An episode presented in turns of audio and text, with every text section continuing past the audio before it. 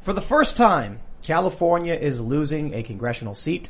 New York, by 89 people, is losing a congressional seat. And we did cover this before, but it brings up another problem that we're facing in this country. And I guess, interestingly, depending on who you ask, I'll tell you it's a problem. And probably a bunch of people on the left would say it's probably not a problem. And we're talking about stagnant population. There's, I mean, millennials aren't really having kids. There's, for whatever reason. And there's also lower immigration. And this is resulting in now a dramatic shift in how they're setting up congressional seats. But I'm not going to talk about Congress today. We're going to just talk a whole lot about families, men, women, millennials, the workforce. It's kind of a chill Friday night talking about some of the most serious problems that are affecting this country. And uh, we actually have someone who's probably an expert on all this. I'm just going to let you introduce yourself so you can explain it. All right. Well, I'm Melanie Notkin, and I'm the founder of Savvy Auntie. It's the celebration of modern aunthood, a media company focused on women who don't have children of their own by choice, like me by circumstance, by challenge, and love the children in their life.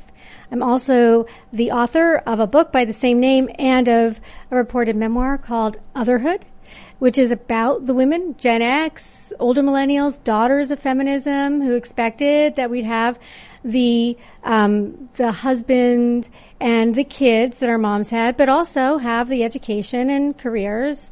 And yet, we may have the education careers, but many are finding their match much later in life, if ever, and having their first child in life much later, if ever. We're going to talk about all of that. It's going to be fun. We got Ian Easton. Oh, yes. Hello, everyone. Ian Crossland here. Great to, ha- great to be here. Melanie, good to see you. Thanks, Tim.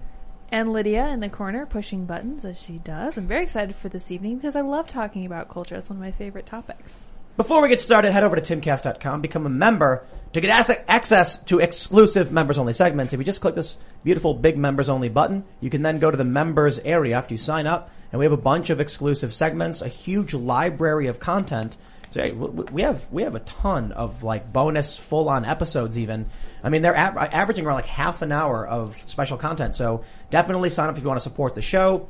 In the event we get banned, this is the place where you'll be able to find us. But we do have a bunch of new and amazing shows planned coming up in the future. We're even setting up a newsroom. It's going to be a whole lot of fun. And with your support, we'll make really awesome stuff happen. I want to jump to this first story, which, uh, look, we, we, are going to get into the, the, census stuff for sure. But we're going to chill and we're going to talk about some uh, an article you wrote four years ago, Melanie. So we have this from the New York Post. Childish men are to blame for women having kids late in life. I wonder if that made men really angry at men or at you? But let just explain what is this article about? So, as we know, generally the writer doesn't actually write the headline, so I would just like to say it or add the photo.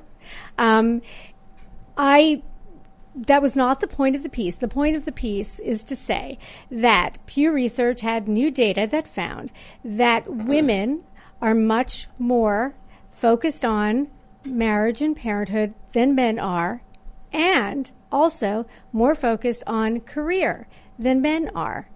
And women have to know that they may not find the man that they want to be with as soon as they want to be with him and that they need to consider whether they want to you know, look at their fertility, freeze their eggs, consider, no, these are not, I haven't frozen my eggs. I didn't freeze my eggs. Maybe they want to think about having a baby on their own and save up for that. Maybe they want to save up for IVF. So that was what the piece was about. It was never about making men feel like they are not worthy of women. How did, how did, how did that come about then? How did they make your article about that? Cause, because that's how headlines work. I mean, well, is, they, is it because yeah. men, by by by virtue of what you're saying, they conclude that men aren't focused on family and career Correct. enough, so they're calling yeah. them childish men? Was it a dude editor who was like, "These men are losers"?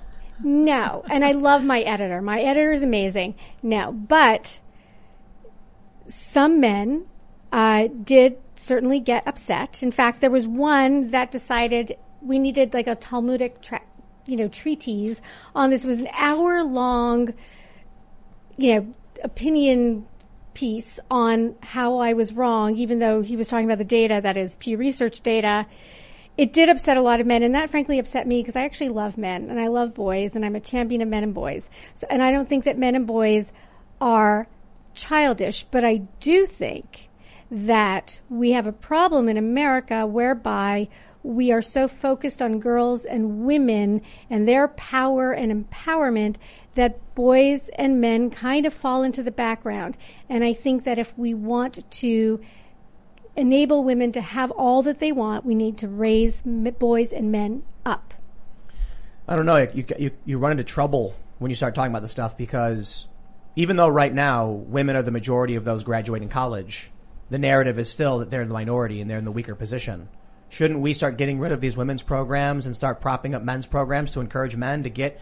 I'm not a fan of college, by the way, so this is not an you know an apology or or me now supporting it. No, no, no. But just for the general context, mm-hmm. shouldn't these feminists be like, oh, we got to support the minority, and that's the men now? I you know I don't know that you have to take anything away from girls. Girls should be able to reach their potential. Um, the problem is that we've forgotten boys. So yes, girls in STEM, science, technology, engineering, and math. Girls have to, you know, get equity with boys and wonderful, fine, not a problem with that.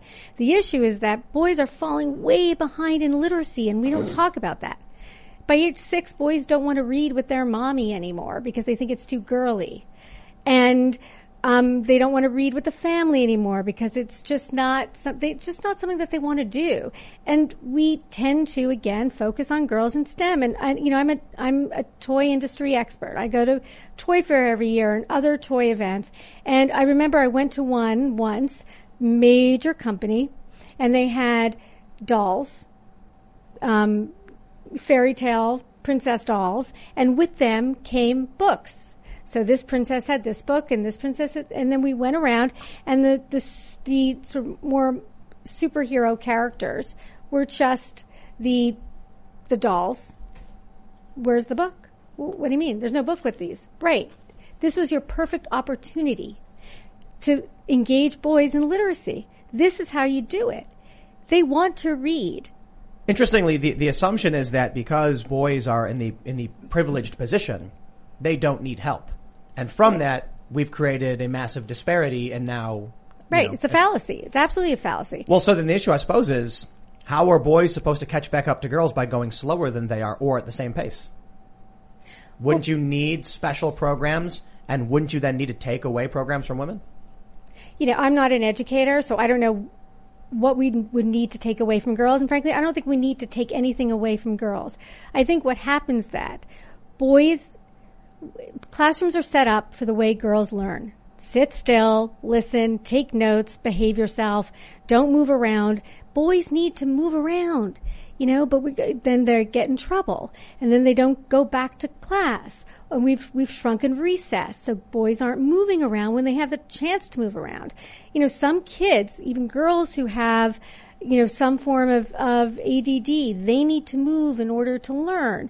But we don't want kids to do that kids learn through play. If you want to teach a child, especially a child zero to three, the best way to help them learn is to help them play. So, yes, we need to help boys. The way we do it is to consider how they learn, and we need to decide that boys have great potential. And if we believe in boys, boys will begin to believe in themselves. And if boys believe in themselves, they will then go to high school. And if they graduate high school, if they graduate high school, they may go to college if they want to and continue whatever it is that they want to do or no go to college, not go to college, whatever it is. We just need to give them the chance. What do we do about men now though? In terms of? Uh, not being career driven, hmm. not having families. Yeah, it's it's it's sad. It's sincerely sad. I'm sad for the boys. I'm sad for the men. Um, we have focused again so much on women that well, women have become more masculine. Um, because we've been told Generation X, millennials, that you know anything boys can do, girls can do better. And you know, in the '80s, women I was there. Women wore, you know, shoulder pads, pantsuits. We had to be masculine. And we're taught, you know, now more recently, you have to lean in at work. You know, you have to take on the way that men work, the way that men succeed in order to be equal to them. And so women became more masculine. And when you go on a date, women, no, no, I, I'm okay. No, I'll pick the place. Oh, no, no, let me play, let me pay. And then you've got the men who don't feel like they're contributing anything And men want to feel like they're needed, like they're going to add value to this fabulous woman's life. And women should start to become a little more feminine and understand that femininity is not weakness. That's the issue. We have the same thing of men means, oh, they're scary and it's toxic and toxic masculinity if they're a man who behaves like a man. And if a woman behaves like a woman, well, then she must be weak and fragile and no, no, there is more power in femininity. In fact, it's true, I believe, that femininity is the one thing that can bring a man to his knees. I've often uh, mentioned that I think feminism in today's day and age is actually anti-femininity and pro-masculinity. They like to go after what they call toxic masculinity, but the way I, I break it down is we often hear about like women must be CEOs. You know, we need more women doing that job and that job. And while there are conversations about having men stay at home with the kids, there's not a big demand for it the same way. So I, I just, I, am when did this happen where the, the, the role of the, the, the maternal role just became irrelevant to society? And I don't mean completely, but to a greater deal where now it's like, no, no, no, no, the moms and the dads should be in the workforce and, you know, I don't know, have childcare. We should, now what's really fascinating to me is they advocate for like government paid healthcare, or I'm sorry, uh, childcare, guaranteed childcare. And it's like, shouldn't the parents have some system where they take care of their kids? Instead, it's the maternal role is being shoved down and women and men should both be in the workforce. Mom deserves the best, and there's no better place to shop for Mother's Day than Whole Foods Market. They're your destination for unbeatable savings, from premium gifts to show-stopping flowers and irresistible desserts. Start by saving 33% with Prime on all body care and candles. Then get a 15-stem bunch of tulips for just $9.99 each with Prime. Round out Mom's menu with festive rosé, irresistible berry chantilly cake, and more special treats. Come celebrate Mother's Day at Whole Foods Market. Sure. Well, so to be fair, today with the economy, it happens that often enough, both parents need to work. So there's that too. So let's set that But, aside. it, but, but is that a result of women in the workplace? it, it could be. you double the supply of workers, the demand doesn't change. All of a sudden, everyone's undercutting each other's wages. It could be. I'm not an economist, and so I, I, I don't know that. Yeah, I don't know that I can speak to it, but it, it could be, and I've thought about that myself. Um, yeah, it's true that this this idea that you know we don't have enough women CEOs, higher management, et cetera, you know, basically doesn't answer the the question of whether or not women want that. And it's not to say that women don't want to reach their potential, but their potential isn't necessarily in in the office. And we've created this narrative that women have to keep fighting, you know, and the glass ceiling and all this. Not all women want that, and that's okay too. In fact, women have it pretty well because a woman can go to college, she can get like a law degree and, you know, get married and have a child and decide, you know what? I'm I miss my kid every time I leave him, and I just want to be home and I want to be mom, and my husband is can afford to to take care of us. Women have that choice. It's extraordinary, and yet we talk about women as if we're sort of always limited by the quote unquote patriarchy. Um, I, I, I, why do you think they have that choice? I kind of feel like right now, guys aren't uh, on, on average doing as well. I mean, that's kind of the point of the conversation. They're not making as, as much money. They're not as driven. I think also they're not as worried because they've got all the time in the world as far as they're concerned. So if a woman is, you know, doing well in her career and she wants to then have a, a, a you know, family and have the husband work, she's got to contend with the fact that there's probably not as, it's, it's going to be hard to find a guy for, for a few reasons. One, who's making enough money to support the family should she choose to opt out, who's going to be interested in a woman who has a career even. Maybe the guy just wants somebody, he wants a wife from the, from the get go. You also have the issue, we have, uh, uh, our friend Jack Murphy comes on the show quite a bit. And he talks about how he thinks guys should go for women 10 years younger than them who don't do any of this. Get someone who's 22, marry her and just get a housewife. Don't worry about someone who's got a career. So if you have that mentality, how does a career woman then, you know, have what you're describing?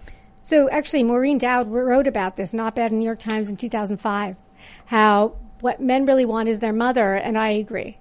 Um, and the problem is that this generation were not their mother. Gen X was able to do things that our mothers couldn't do. When, you know, women um, who graduated high school in the 50s, you know, if you look at their yearbook, you know, what they were going to be was teacher, nurse, nun, secretary. Those are her choices. If you're Jewish, she only had three.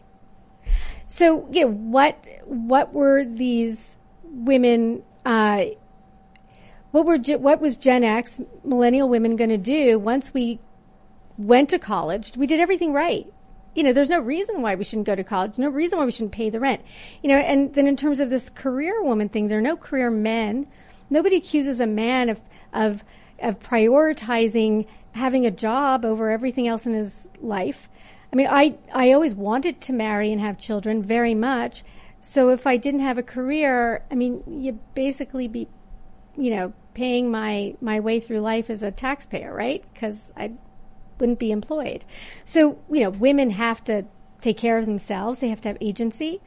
But yeah, um, so women do, uh, men do want their mother, and we're not their mothers, which isn't to say that women aren't nurturing, women don't want to do this, that women don't um, want to nurture and take care of their husbands and take care of their partners.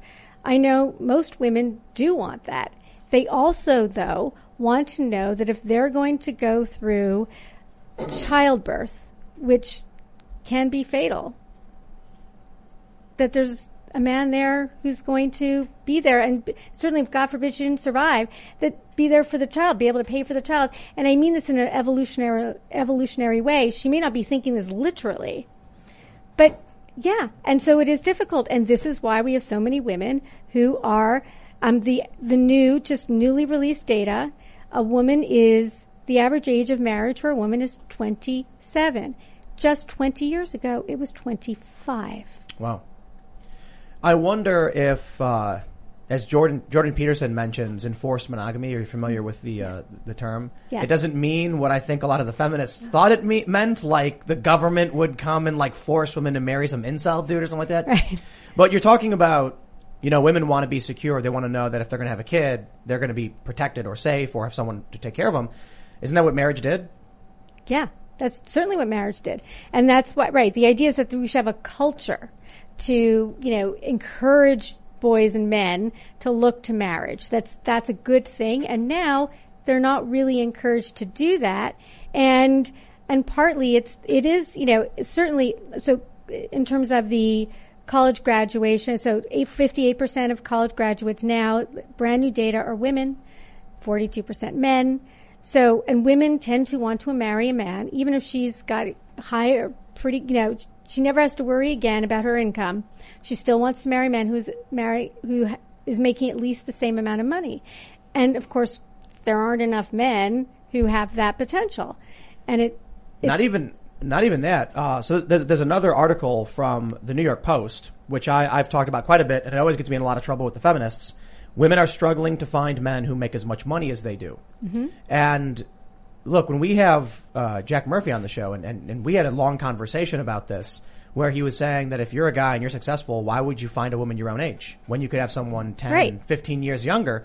So you're 35, you know, you go for a 22 year old, dedicated housewife, doesn't have a career, and for, you know, I, I guess, I don't want to put words in his mouth, but a lot, uh, the idea to a lot of these guys is that a younger woman who can get an older man who's accomplished, successful, has a lot of money, it's I mean, it, it's it's a big leap in access to resources and societal status when you've got a guy who's Sure. accomplished, well connected. So if you have a woman who's say 30 or in her 30s and she's working in, you know, a job, mm-hmm. she's making maybe 65, 70,000 dollars a year working at a, a publication in, in New York City. A guy who's the same age who's making that much money could probably easily get a much much younger woman because that's a lot of money to a younger person, which I, I imagine must make it more difficult for for women. yeah, that's exactly right. So that's it. It's like we got to we got to It's rock an and hard ones, I guess. Yeah. Yeah, no, that's that's the issue, and so I'm looking toward Gen Z and whatever that we're going to call the next generation. Is that if we don't want that to happen, we don't want to keep women back. It's not like we want to keep girls and women back from reaching their potential and contributing to the world. What we want to do is help raise boys and men to reach their potential. You uh, you mentioned femininity earlier Yeah. and how it's it's one of the things that can bring men to their knees. Yes. And I thought about um, proposal and how Yeah. men propose from their knees. Exactly. And it's like when you're brought to your knees, like why why is that a thing? Is it because they were so like broken and desperate and please be with me forever? Like please don't leave. Like is that why they're doing it from their knees? Because they're like begging to God, which is the woman? It could be. It could where be. I don't know it's, where. it's the same where it comes reason. You know, we see, you, you ever see that really funny video where there's like two birds, and like the the female bird looks kind of normal, just like a brown bird or whatever, but the male bird is like jet black and it's jumping back and forth, dancing. It's like trying to prove Yes. their worth. So when the guy gets on his knee, he's basically saying to the woman, "I will never leave you. I am on my knees for you, so you will be safe with me." If you get pregnant, so you mentioned, you know, evolution. Mm-hmm. A woman who gets pregnant is at risk. Right. I mean, it, you're not going to be running. You're not going to be fighting. You need protection. Right. And so the guy, you need to know that the guy is going to stand up. And I guess the problem arises in that we are the apex predator.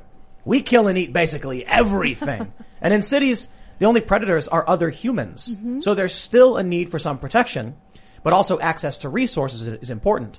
Now everything's kind of changing, especially with, you know, uh, um, maternity laws. You know, so women get pregnant, they can keep working, and now a lot of companies are like, even if, if once a woman gets pregnant, she can go home, she can stay home, and we'll still keep paying her. Mm-hmm. So I think that also, we keep moving this direction. We're going to keep removing the need for marriage, which is mm-hmm. going to slowly eat away at families having children to result in slow population growth. Seems like it's just dominoes falling over. Well, in fact, there there is a rise in people living together, couples living together and not getting married, and I don't have the um, I haven't dug in too deeply into it, but my hypothesis is, again, it's a buyer's market for men, that a woman who really wants a baby with a partner, and he won't commit, she will acquiesce to saying, yeah, no, we're just, we're going to live together because like it's cool. Like, no, it's great. I mean, really, what do we need a piece of paper for? Because if not, he's going to go to the next person, right? So, we, and this is what's going on in campus. This is what the hookup culture is about. A girl will, you know, girls are, you know, oh, those- oh kids are kids. So yeah, I am old. Um, on campus, the the hookup culture is because there's so many more girls than except for maybe MIT than men on campus. And girls, no, it doesn't mean anything. No, we're just friends. No, no. But really, what she's really saying, I bet, is pick me, pick me. Like, let me make, let me do whatever I can to show him how good I am in bed, how much I love him, how much I care about him. But no, no, it's all cool. No, don't worry about it. Women are acquiescing all the time. And in fact, they're acting like men. Men are the ones who spread the seed. Men are the ones who have sex with a lot of women. All of a sudden, women are doing it. And I, you know, I say, you know what? No, I, women don't really want to have sex like men. They want to have sex like women. And what they're doing is they are listening to this narrative that in order to be equal to men, they have to be men. And that happens even when it comes to sex with 22 year olds. It reminds me of uh, like similar things to what you know Jordan Peterson talks about. You know, uh, women trying to be men. It also reminds me of like jokes from Family Guy where they did one where it's the woman trying to fit in with with all the guys, desperately trying to act like a guy as if that's what she should be doing. Right. Yeah, it's uh, not confidence building. You know, No. everything that's happening. But I, I will mention one thing as as for marriage. The only the, the, you, you know if there there was there was one message that was I was smacked in the head with over and over again as I was growing up is do not get married. You will regret it. Who's, who said that to you? Married with Children, a very Oh, the oh, highest rated show Mm, of sure. uh, at the time. My parents wouldn't let us watch it. Yes, a syndicated Wow. show where Al Oh, I got Bundy the chills. Al Bundy the main character Yeah. Mm. hated his wife. They hated each other. So sad. But it's not the only show. I, I constantly you, you hear this all the time from from older men. They call it the ball and chain. Now, what what kind of message is that to a guy? Then you look at divorce courts. Mm-hmm. Oh. I, I, I there was there was a there was a, a case. I think this was in Illinois, where a man and a woman were getting divorced, and it was partly because of the woman's. I think I think it was like drug addiction. It's been a long time since I've I've read the story. It is Ryan here, and I have a question for you. What do you do when you win? Like, are you a fist pumper? A woohooer, a hand clapper, a high fiver. I kind of like the high five, but if you want to hone in on those winning moves, check out Chumba Casino. At ChumbaCasino.com, choose from hundreds of social casino style games for your chance to redeem serious cash prizes. There are new game releases weekly, plus free daily bonuses. So don't wait. Start having the most fun ever at ChumbaCasino.com. No purchase necessary. VGW Group. Void were prohibited by law. See terms and conditions. 18 plus. The court sided with the mother, who was a known drug addict, because courts have a bias towards the woman, and then she killed her kids. Yeah. And so the dad, who was a regular working class guy, begged the court, this woman has been arrested before, she does drugs, it's dangerous. And they said, we can't take a kid away from, from, from their mother. And then she ended up killing them because she didn't want them to have them and then taking her own life, like overdosing. So when you hear these stories all the time, when you constantly hear about how divorce courts, what is it, like 84% of the time favor the woman? What's the incentive for a man to, to, to marry a woman if all it means for him is that he can lose half of his life and still lose his kids in the long run, why do it? It breaks my heart. I um, I've certainly dated divorced men, and I've heard chilling stories. Um, my friend Greg Ellis, is, his book is coming out Father's Day or that week, um, called The Respondent, and it is about his hellish experience um, of being divorced or getting or his wife springing. I won't. It's it's literally I page like a thriller. Like it reads like a thriller. The hell he has gone through, and the hell that men go through. I think that for some reason everything needs to be equity is everywhere, equality is everywhere, but when it comes to family law.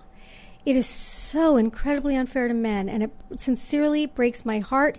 And to your point, it doesn't help women because it means that a woman can basically, I mean, it's, it's really this sort of believe all women, you know, idea, philosophy in courts. And it breaks my heart because men are wonderful. There's many bad men as there are bad women. It's not a, I, I, men are fantastic and men do so much for their families generally.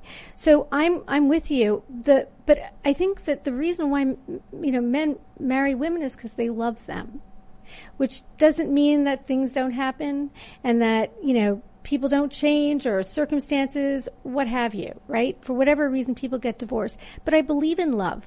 And I believe that a man is better with a partner and a woman is better with a partner, and that could be the same sex. The idea is that we are better when we have a strong existential, spiritual, emotional, mental connection with somebody. We do better in life. And marriage is a strong partnership to do that. Now, I have not married, not because I didn't want to. I very much, I still want to.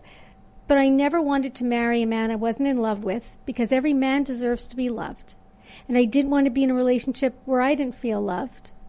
So, I wonder though, um, I, I, I was reading, well, I was, I was reading this a while ago, but I was also reading it recently that love, uh, love and marriage is a, is a modern construct. Mm-hmm. That marriages used to be contractual, more, more corporate than anything. Yeah. Mm-hmm. You had the dowry. And it was basically, well, you know, marriages are arranged for this or that reason, and l- less so, you know, in, in our culture and, and going back to the various cultures that make up the United States. But if you look at a lot of Eastern culture, arranged marriage very much still exists because it was transactional. Sure.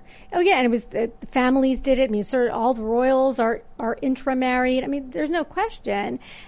Today we don't have to do that. Maybe that is a benefit of. of uh, there are a lot of benefits of feminism, um, in that women can now live toward their potential. We have the opportunity to do more than be only nurses, secretaries, nuns, and, and teachers. Not to say those are all great professions, but we can do more.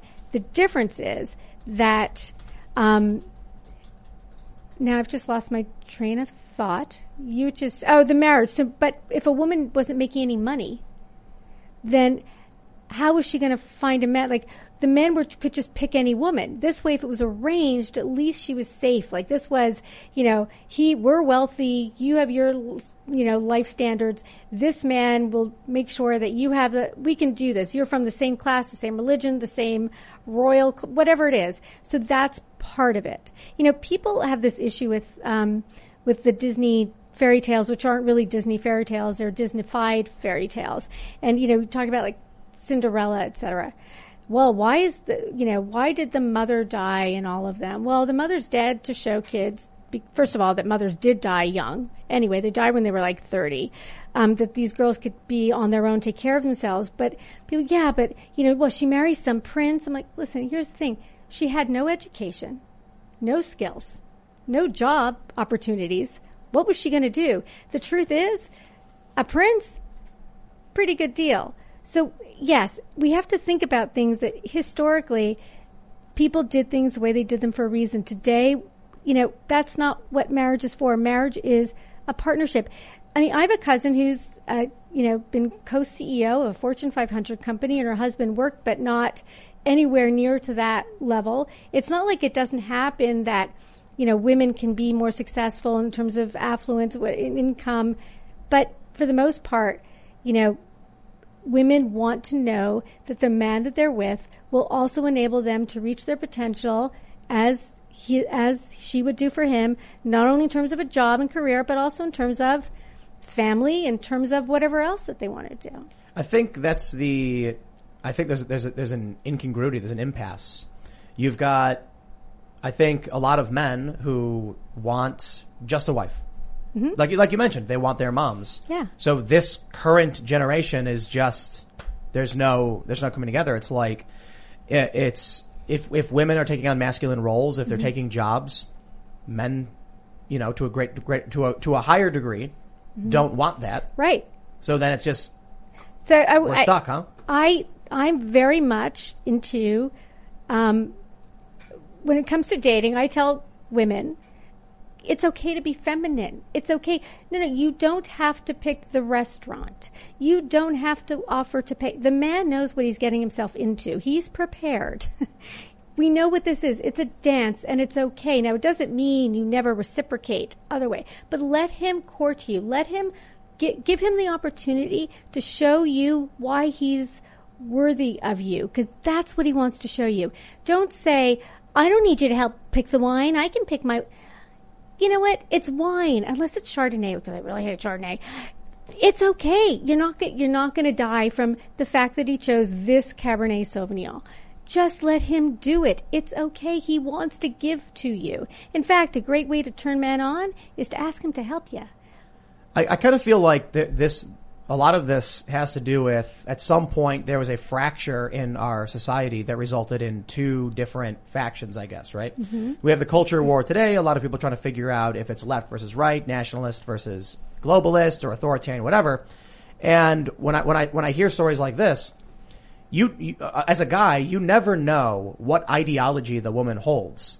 And so are you even allowed to make a move on the woman as it is? So you mentioned the guys want to court you.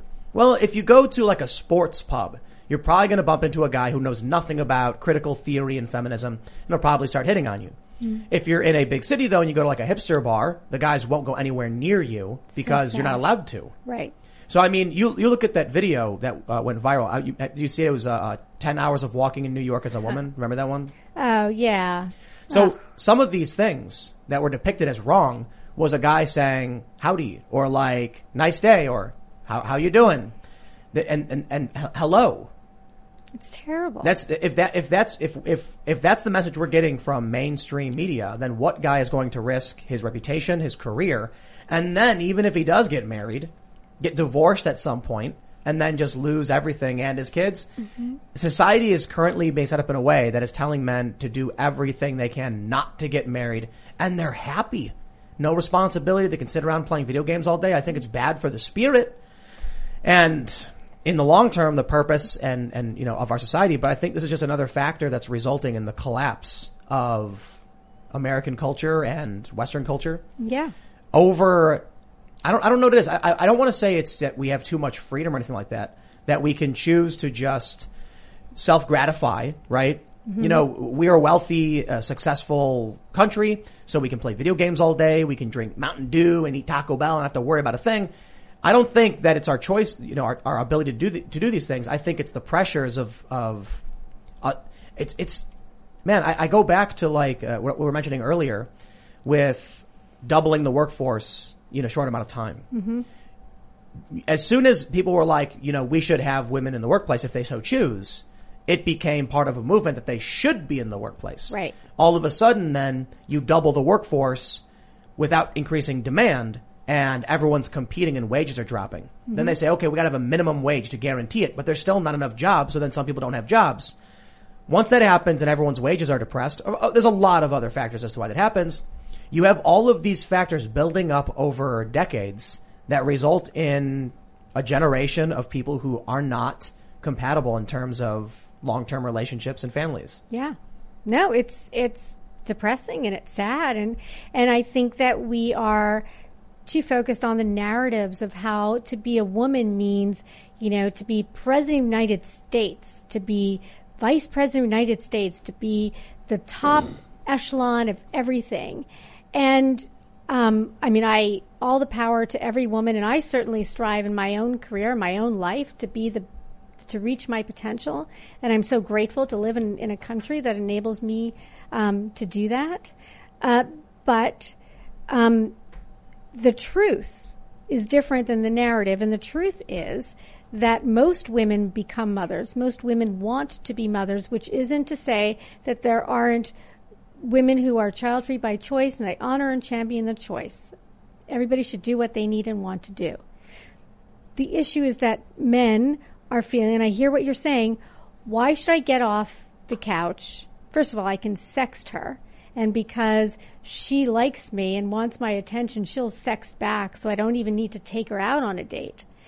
Right? And if I take her out on a date, I mean, she's going to make me feel like I'm not a man because she's going to like not let me participate in. I don't, I don't think that's an issue. no? No, I mean, it, it, maybe maybe it depends on generation. You know, so maybe Yeah. older guys really want that. I, I, me personally, I've never really cared much for if a woman was like, "I want this," I'd be like, "Whatever, I don't care." Like, Right? No, no. What Which right. So, what women want? So, women, modern women want old-fashioned romance. Now, many feminists will say no, that's not true. But that's really what women want, and partly because they are working so hard. They are working hard in their career. Those who have careers, right? They're working hard there, but also they are nurturers. So they're working on their friendships and their girlfriends that call them upset. They're working, you know, make sure their parents are okay, that their siblings are okay, their neighbors are okay. They they do a lot because of their own innate sense of taking care of people and taking care of the children in their life, etc. And they want to know when they're with a guy that all he has to do is just say, "Meet me at this restaurant at 7 p.m." that that is like such a thing that women want. It makes them feel so good. So a guy, like, I don't care if she picks a place, like whatever, whatever she wants. Like, I mean, if she there's a place like around the corner from her that she, I don't no care.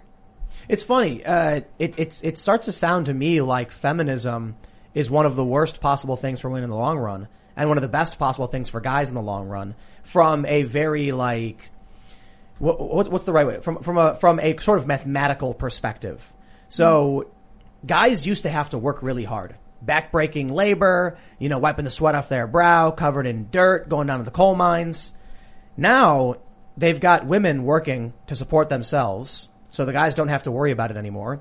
Women are not have they're not making the same demands of men in terms of you know sexual relationships. It's just go on Tinder and the guy doesn't have to worry about it.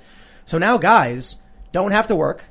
They've got all the time in the world because they don't have a biological clock in the same way as a woman. So they're sitting back with their feet up playing video games without a stress in the world.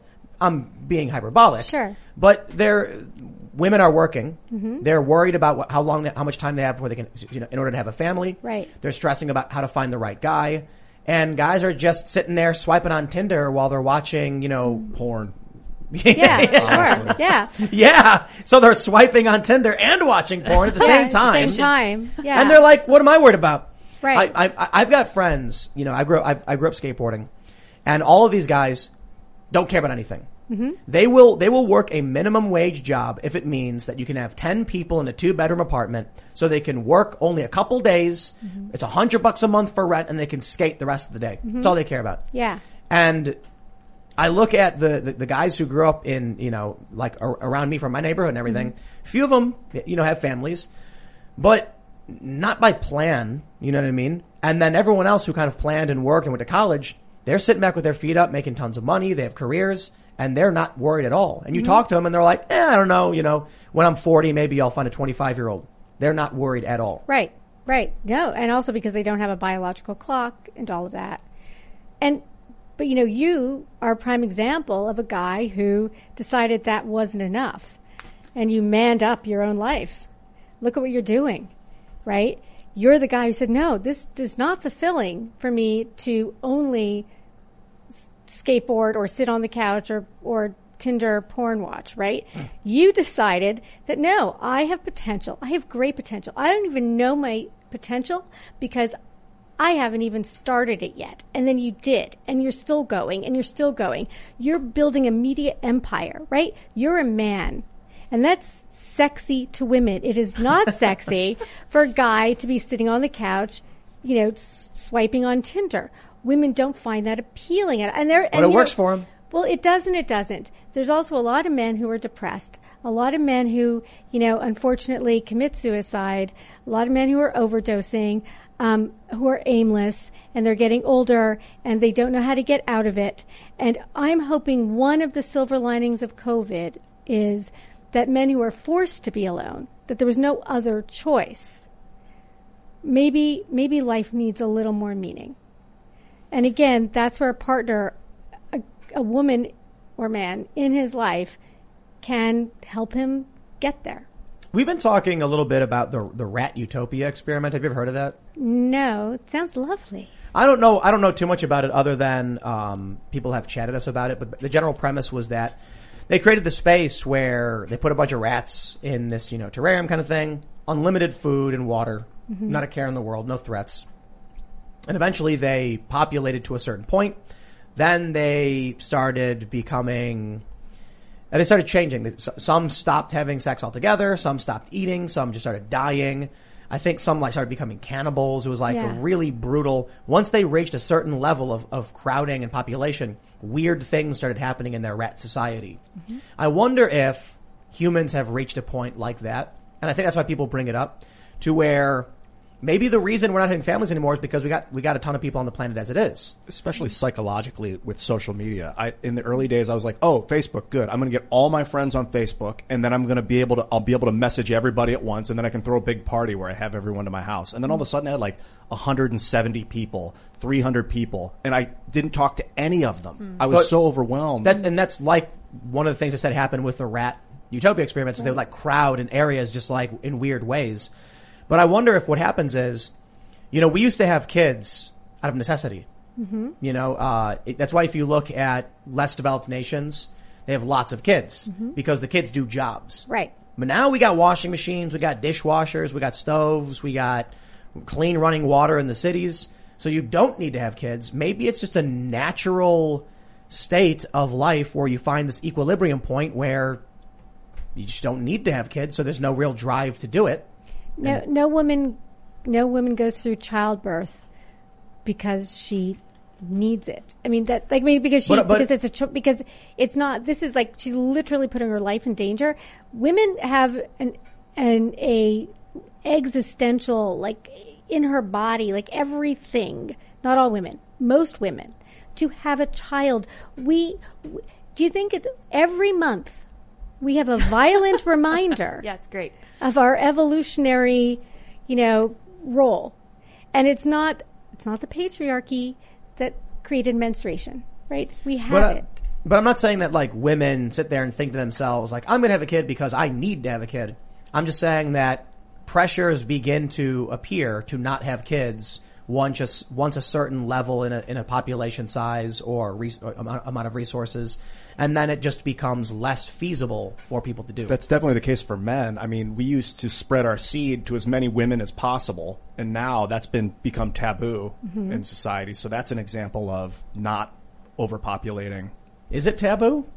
For the most part, polygamy is kind of looked down upon in modern yeah, but America. p- pr- uh, uh, promiscuity is through the roof. but not I mean, having look at- children all over the place. Definitely doing it. I mean, yeah, I guess you'd, you'd be frowned upon in any capacity. The old trope was that the guy would be chased out of the farmhouse by the dad with the shotgun, you know, who was sleeping with the farmer's daughter or whatever. all that alimony. Well, it was because you have to make sh- like shotgun wedding. You know, you're going to take care of this kid, and you've you've just committed yourself to doing it.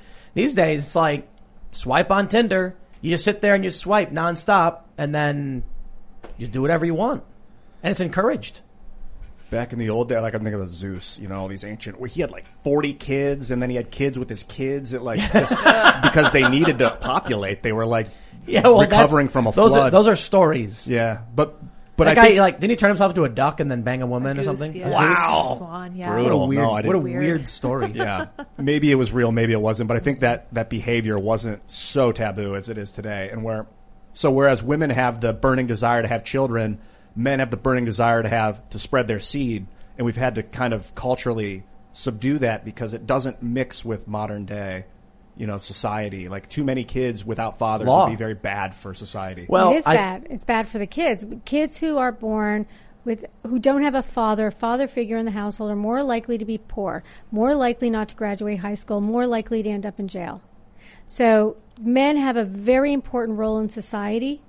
And again, it just keeps, you- you've asked, you know, well, what can we do? And unfortunately, you know, it's too late for the millennial and Gen X generations to change that. Although certainly men can stand up and do better and they can raise, they can be there for boys. And even if you're not a father, if you're an uncle or if you're a friend of the family, you could be there for a boy and you can help raise that boy. That is such a gift to that boy because that boy will grow up to reach his potential if he has that. But um, unfortunately, we have, you know, kids who aren't growing up without dads, and it just keeps, you know, going around and around the same circle. Um, so, I look, again, women generally want to be moms. Not all women. Women want to be moms, and it is it is devastating when she's doing everything she can. She's doing all the right things. She's contributing to society. It's like she's doing everything she can, and I agree with you that a guy who's, you know, her equal in terms of, you know, career, income, what have you, he, you know, she's 35, he's 35, he can easily marry a 25 year old.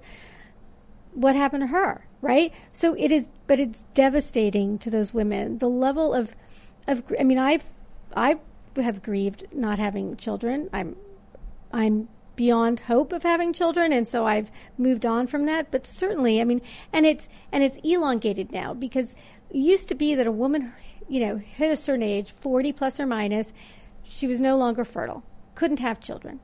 But today, let's say egg freezing, well, there's still hope. Or even IVF, there's still hope. All this technology, people will tell you, "Oh, but my cousin, my cousin's sister's neighbor had twins at 45." Still hope. So what does that do? It creates this longer time of grief for this woman, and it's really hard. So I I, I'm again a champion of boys, and I think we need to go back and look at education, how we are educating boys, how we're making sure that they have male role models, how we're letting them play, encouraging them to play, all of those things, right?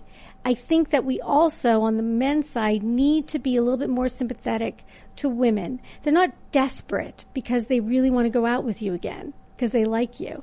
They're not desperate because they want to have a baby and they're 36.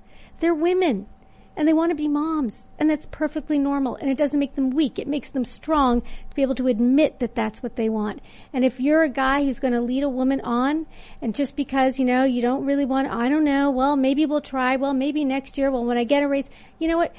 Her fertility doesn't have time for your excuses. So if you love her or if you don't love her let her go or get married and be a man. So th- there's a, I guess it's a stereotype. Maybe there's actual data behind this. I've not read it, read it. That men tend to be goal oriented and women tend to be social oriented. So a guy deri- derives his joy from accomplishing something in that dopamine hit, whereas women from social acceptance. And I don't know if that's true, but it does kind of play into the story about how young women are becoming depressed because of social media. They go mm-hmm. on Instagram, they take a, they take a selfie, they post it, it doesn't get enough likes, they delete it right away, and it does affect guys, but not as much. sure I've noticed something really interesting when I when I watch skateboarding videos on Instagram. I noticed that there are a lot of videos of guys skateboarding, and actually, you know what? I'm not even talking about skateboarding. When guys take photos of things or when they post things, that's an object. Yeah. When women do it, it's of them. of course yeah So I even know female journalists, and it's the mm-hmm. weirdest thing to me, where they're like on the ground in the Middle East and they're taking a selfie of themselves with mm-hmm. like the thing in the background, and I'm like, just show the tank, like you know. And then what guys do is they'll post a video of just the tank with themselves not in it. Yeah. So I, I wonder if that also plays a very serious role. in That the reason women are hyper focusing on work is because society, mm-hmm. because of what would be deemed acceptable, and this is stemming from when you look at news media and cultural media, the women who are working these jobs are mostly career women, not all of them. And then you end up with a tendency to only get the positive social message from women who are not married, who are working careers, then telling younger women, this is the right way to do it. This is what's great. And because of the so- social pressure, they do, and that's perpetuating this, this cycle. Yeah. There are no career women. It's not like women are choosing to have a career. Women have to work. We do. What else are we supposed to do? Get married at a young age, I guess. And siphon off the man. So- or have a traditional family. I'm not, I guess You raising a kid's worth more than money. That's for sure. But it's not like they're choosing career over love, marriage, and motherhood. I didn't do that. Most women aren't doing that. well, what's, why, what's stopping them from having a, a relationship then? So my mom actually asked me this because she and I were talking about millennial women and why they don't really appear to want to get married and or have kids. And I said, Mom, we can't afford to. We can't Yes, afford rent. true. Where we were living, rent was like fourteen or fifteen hundred bucks a month, and I was like, "There's no way to afford rent and also have children unless you are both working." And I was like, "I don't want to do that. I want to be able to actually raise my kids, and that means like part-time work or not working at all and being like a stay-at-home mom." Mm-hmm. Right. It's very much a matter of money. I think you're right. Yeah, no, it is. I- I- it's but- but you- economics. how did, how did, how did the families do it? I don't know, 300 years ago. it, we, we Walk didn't into have, the woods with a Yeah, we sharp- don't have that anymore. The economy today means that most most women and men have to work. What else are we going to do? And especially when a woman, why shouldn't a woman work? Why shouldn't a woman have a career? It's and it, I don't mean this in the feminist way. I'm in the you know traditional feminist way. I just mean it like why not? You know that's not feminism. That's just being human. Like, why shouldn't she reach her potential? That doesn't mean that she, like, for instance, again, me, right? I very much wanted to be married and have children. I had a baby name book when I was 12. I mean, I had planned my wedding in my family backyard. I, this was what I wanted. And it didn't happen, not because I didn't want it, but if I didn't have as well, like when I was in my late 30s, that's when I decided to create my own company because I didn't know if I was going to have some legacy. And that's in the end part of why we have children. We want to know we're going to leave something. We want, if it's not literal DNA, then maybe it's some sort of intellectual DNA. There's something we can leave behind.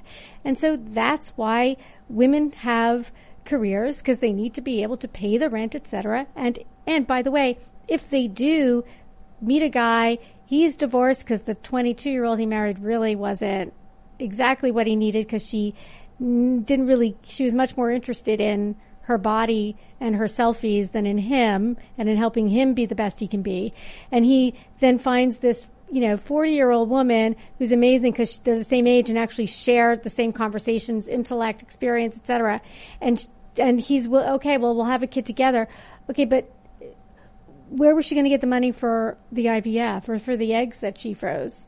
I mean, careers pay for things and part of it is it, it gives her a safety net for her fertility. It seems like a tsunami, I guess, or or it's like um, because every single woman and man mm-hmm. are engaging in these certain behaviors. It's created a situation where no no one person, an avalanche is a better word for it. Mm. No one snowflake can now break away. If the system were that you know, like it was way back in the day where women would just, you know, they're in high school and they're like thinking about the guy they want to marry or whatever. Mm-hmm. And then they got out of high school and then sought to get married. And the guy took care of everything. I think that w- the avalanche started, you mm-hmm. know, for a lot, for a lot of reasons. I think it's, it's great that women, you know, civil rights expanded, women are in the workplace, women voting and all that stuff. But it's, I wonder if, you know, the, the pendulum swings and you can't just stop it. Mm-hmm. So it goes entirely to the other side, and now it's well, when women now have to work, it's Yeah. not, it's not you don't have a choice. Right. Whereas back in the day, it was difficult for women to work. So the pendulum was on one side. It should have been in the place where everyone could choose to work if they so ch- if they want to, but now it's you you have to work. Sorry, and because of that, it's creating pressures that make it very difficult to actually have a family, and it's making it very difficult for people to afford to have a family because, well, you can't just walk into the woods with an axe anymore and build a log cabin and have your kids. Now everything's under control by government regulation. So there's no getting on a boat and go finding a place where you, you know, back in the day, and I mean like hundreds of years ago, a dude would walk over and like stick a piece of wood in the ground and be like, mine.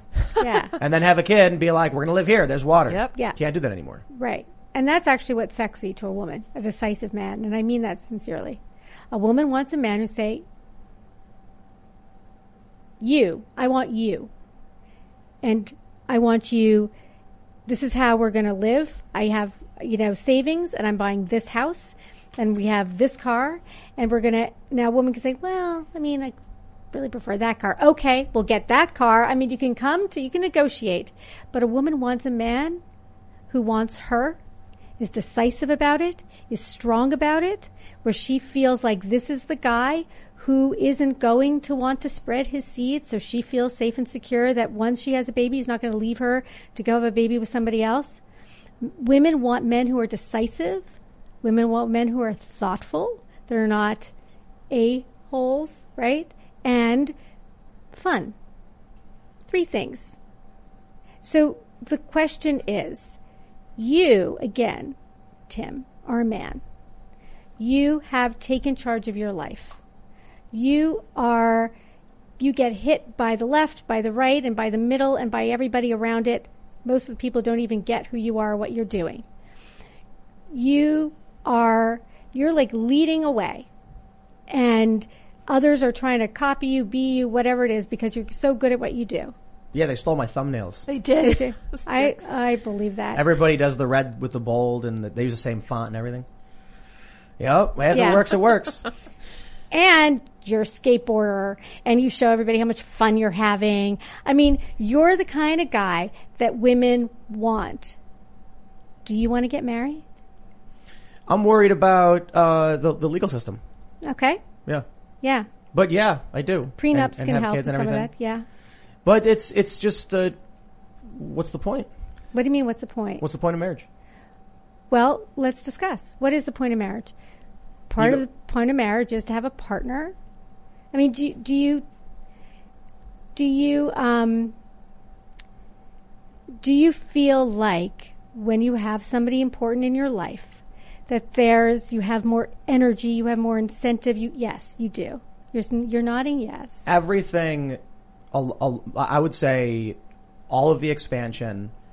What people need to realize is that none of this would be would not be possible without Allison, Mm-hmm. who is my girlfriend, Right. and she is effectively running this business. Okay. So I sit around and people say like, "Hey, we want to do this," and I'm like, "Ask Allison," because I can look at a camera, I can talk, give my opinions, Mm-hmm. Yeah. but the, the paperwork, the fine, I, I I would not be able to do it without her.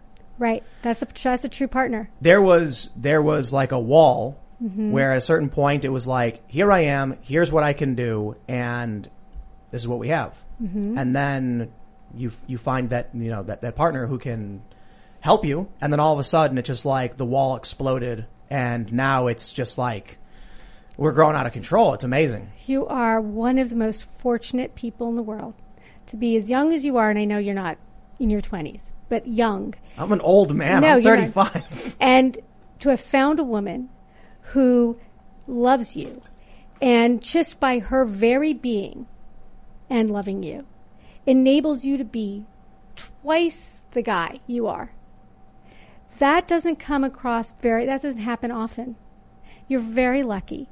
And she's very lucky that you understand that and that you see that in her. And I'm sure that how all the ways that she helps you and, and, and, and your life is like twice the life or more. Her life is twice the life or more by being able to give you that. That's how she grows. So I, I, I don't want you to focus on all the things that could go wrong. And unfortunately, right now for men, it's tougher. I want you to focus on all the stuff that's going right. I'm envious of you. I want that kind of love. I want a partner, and I've had those partners. Unfortunately, it didn't work out for whatever reason. That's the kind of partner you deserve, kind of partner I deserve, we all deserve, and Allison deserves. So I I'm hoping that she brings you down to your knees. It's it's it's more than twice as effective too. Like when you have the right partner, it seems Mm. like you do ten percent of the work of what like what you're doing becomes ten percent of the next structure, and she's handling like 90 percent. And I'm not just saying you specifically in this situation, but like when you're in the right situation, you you end up doing like what your old 100% was is now 10% of the new system, which is Yeah. now 1000% of what you were capable of before. You're building a world together. You're building a life together. You know, there's this thing in, in when a when a Jewish couple, a more traditional Jewish couple gets married, the bride walks around her groom seven times because that's the number of days it took to create the world. She's helping him create his world, and she is his world, and he is her world. That's that's what life is about. It's about partnership. It's about building a world together. And your world wouldn't look like it does without your partner, without Allison. And I mean, I find sometimes I'm frustrated because I know I could be so much more in so, if I had that partner.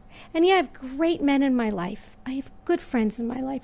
That's why I champion men, and I'm so grateful for the men in my life. Obviously, I want a relationship and I want marriage. So, what does marriage give me?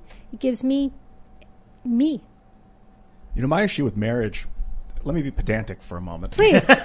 is the definition of the word means to mix. When you marry mm. two things, you're mixing them. Mm. And I've seen people that live together for 50 years, never, never involved the legal system, and they're just a couple that mm-hmm. live their life and love each other and maybe even have kids outside of the legal system.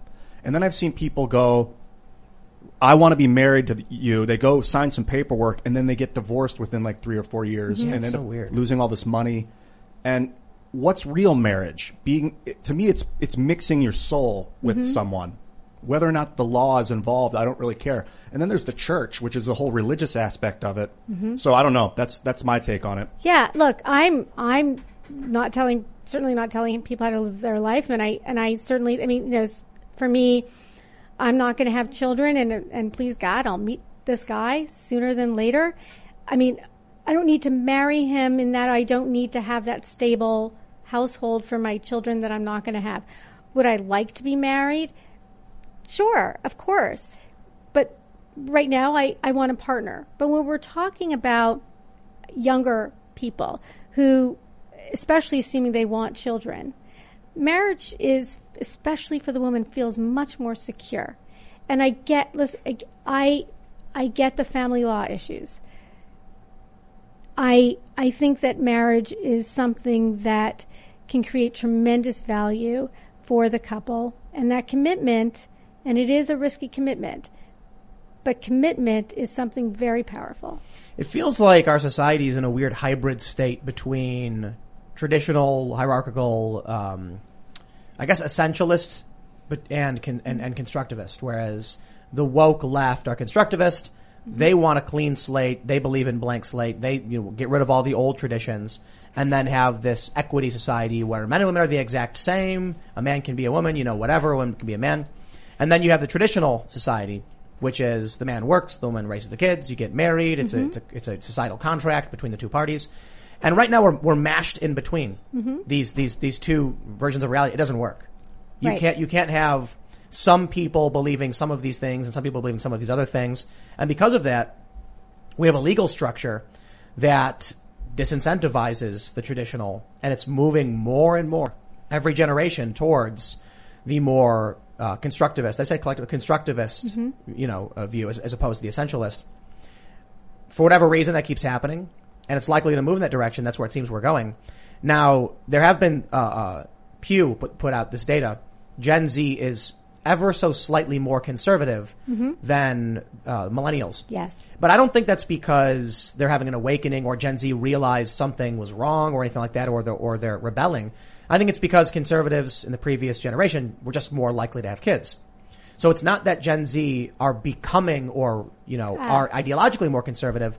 There's just more conservative Gen Z ever so slightly That's interesting. yeah. than, that you know, than they're the off right, they're the offspring of those more likely to have children. And and exactly, mm-hmm. and even then, they're still more progressive than their parents, and very much as progressive as millennials, only to a slightly lesser degree. Mm-hmm. So you, so if that's the case, then it seems like we're going to continually move towards a future where, in two or three generations, it's going to be a bunch of gender neutral, shaved heads, blue jumpsuits, no marriage, you know, babies born in pods, eat the bugs. I hope not. Green. I hope not. Seems like that's where we're going. I don't know. I mean, I I think that's a narrow. That's the you know I can. That's the AOC. You know, people shouldn't have children in the environment, and I mean, this is not. No, I again, there's something about the human condition that makes us want to find a partner and have children with that partner. Again, not everybody, not judging anybody, but for the most part, and we know this to be true because for the most part it happens. So while a woman is marrying later than ever, and she's having her first child later than ever, it doesn't mean that she doesn't want those children.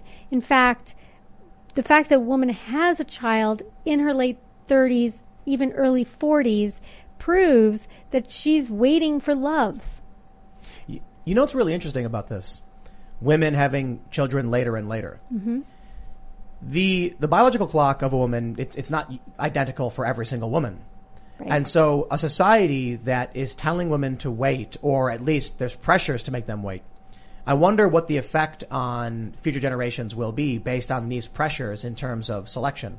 If you have a woman, if, if the average woman, you know, can't have kids past say 40 or whatever, the, whatever the age number is. Right. And then, you know, and that's, and that's based on a society where women are having kids when they're 20 or 22 or even younger, maybe 18. Then you start telling women, have kids when you're 40. What happens is the women who can do and the women who can't don't. Right. So then the children of those women are more likely to be able to have kids later on in their lives. I wonder if the result of this might be, I didn't follow that. so, uh, it's, it's, it's, It's not uh, biological. If they're having a child at age 40 plus, yes, women at age 40 can have intercourse and get pregnant and have a baby. But it's not easy and it doesn't always happen. so, so it's not a biological thing. Those women who are having their, their first baby at 40 plus, usually there is some help. Well, so what- what I, what I mean is, if there are a hundred women, Yeah. and based on all of these women on the previous generations, the average age at which they, you know, it's like here's your lat thirty nine. If you don't have a kid by thirty nine, you're probably not going to have kids. By telling all of these women to wait, what ha- what I wonder if what would happen is that, say, half of the women, mm-hmm. at, at, as soon as they hit forty, fail to have kids. Right? The other half at forty do have kids Right? which means the children of those women are also more likely to be, be able to have kids around the same age because they share similar genetics. No, it's not because it's not genetics. Meaning, it it first of all because she's getting part of her genes from her dad as well. But mm-hmm. no, it's it's not the genetics. It's every woman has a biological clock. And to your point, it, yeah, it could be 39, it could be 41, it could be 35, it could be 23. I just mean evolution, right? There, Right. there, some kind of evolutionary pressure created this time limit, and that time Yeah. limit can be changed by creating a pressure for women to have children later and later in life. Well, what's happening is that people aren't necessarily telling women to wait. Women want to. So the women who have a, their first child at age 35 plus are likely to be college educated. So, um, and we were we were discussing earlier, they're having trouble finding a man because a man has a choice to marry a woman who isn't college educated and or is college educated. Whatever reason he can marry some he has many more choices when it comes to women. Plus there are many more college educated women who want college educated men etc women are waiting for love they're not waiting because somebody told them to wait to hold on I'm, I'm not saying that. I just mean there are societal pressures that exist. to what to to go well That times have changed. It used Yeah. to be that women had societal pressures to have kids at a younger age and get Sure. married, you know, just before turning 20 or whatever. or there isn't any societal maybe that's what it is if only there were societal pressure i mean to go back to jordan peterson and and um, the uh, what do we call it for for Enforced monogamy? yeah women you know we're we were women especially gen x and older millennials sort of were you know understood that well so and so this this celebrity had a baby at 45 had twins i could do that. But of course it could be donor eggs. It, there are many other ways that maybe she had frozen her eggs. Now i mean who knows right? So and it's not really the, the truth. So women were nec- we, women just didn't have all the information um, that they needed but again really i don't know women who are putting off having children when they really want children and they have a partner most of the women who aren't having children at age 35 plus are single. In fact, 80% of them are single. They're waiting for love. I wonder and if they love choose is a love. myth. No, it's not a myth. You're in love. It's not a myth. Look what it does for you. But uh, does, can everybody have? No. And that's what sucks. According to the Greeks, there were seven types of love. Ah. And eros being one of them, that's physical, sexual love. There's like agape, which is the love of the community. There's the love of family, is one of them. Um, platonic love, Plato actually, Ah. that was actually an eighth type of love. Plato was like, it's a love of friendship. Um, and I could look them up now if we want to talk about each one. Parents What's- for children. What's it called when you have like when you're when you have a bunch of cats? Storg, is that what it is? Love yeah, of children? Yeah, love of That's your love children. Like the parent, a parental love for a child. Yeah. Not the creepy kind of love for We a do child. not need more words for love. We do need more words for love. Um, I agree because well, I don't. I don't need a man because I, you know, I, I, I love my kids or I love that. Well, really? No, it's actually I've had women say, "Well, actually, you know what? The truth is, like, I feel like a little chunky lately, and I don't really want to." Like, in the end, like, women really choose love. They want to be with a man. Women generally you know, heterosexual women love men and they want to be in love, and men want to be in love. So these these guys got to start going for walks. Get off that couch. Stop Yeah. playing video games. No Yeah. more Mountain Dew or Taco Yeah. Bell or whatever. Go for a walk. Start uh, learning a skill. Yo, and when you cook for your girl, Hmm. don't ask her what she wants. Make something you like No, no, no. and let make, her enjoy that with you. make something really awful and just tell her she has to eat it. Tim's Tim's such a social engineer. Such solid Seriously, advice. seriously. We're gonna make Mountain Dew chicken this weekend. I brought up the seven types kidding. of love. Yes, it. There's please. eros, which I mentioned, the romantic, Yeah. passionate love. Uh, uh, philia, which is intimate, authentic friendship. Hmm. Then there's ludus, which is a playful, flirtatious love. Storge, which is unconditional familial love. Mm-hmm. Uh, philautia, which is self-love. Pragma, which is committed, compa- companionate love. And agape, which is the love of the community, Hmm. empathetic, universal. Which one of those is like when you have a good dog? You know, I think it's the love of family. family. Yeah, yeah, I think so. And your dog is like a little soldier, is like yes sir, and like you know he he runs and like you know protects the family and stuff. Yeah. I Dogs are read in, great. in Otherhood, and I'm forgetting what the number is, but something like there, you know, I heard that there were 19 ways to smile, and I'm afraid I'll never know all of them because I've Wow. never smiled at him. Judy was boring. Hello. Then Judy discovered ChumbaCasino.com. It's my little escape. Now Judy's the life of the party. Oh, baby, Mama's bringing home the bacon. Whoa, take it easy, Judy.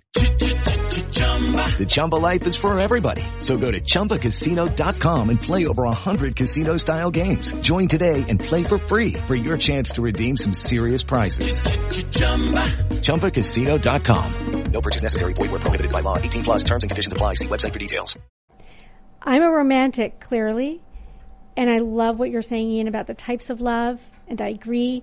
And I think, you know, and my Otherhood, my book is dedicated to my friends, the family I choose. I happen to love my family, but friendship is really important. All these areas of love. But the type of love you're talking about, Tim, the type of love that enables you to be all you can be, is the best kind of love of all.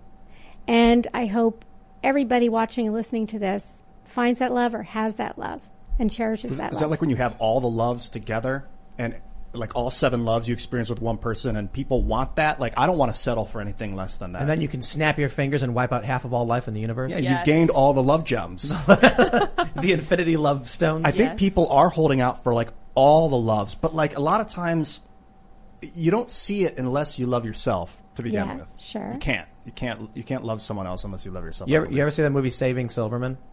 No. It's where like there's three guys and like their one friend's dating this, dating this woman who really doesn't actually like him, and then they're like, "You don't even love him," and she's like, "There's many kinds of love," and like she's a controlling, nasty person. I love that But then she ends up really liking the crazy like other friend, and it's like I don't know. I haven't seen that movie. It's like a 20 year old movie. Yeah, I It's don't got the guy from. American Pie in it. I think.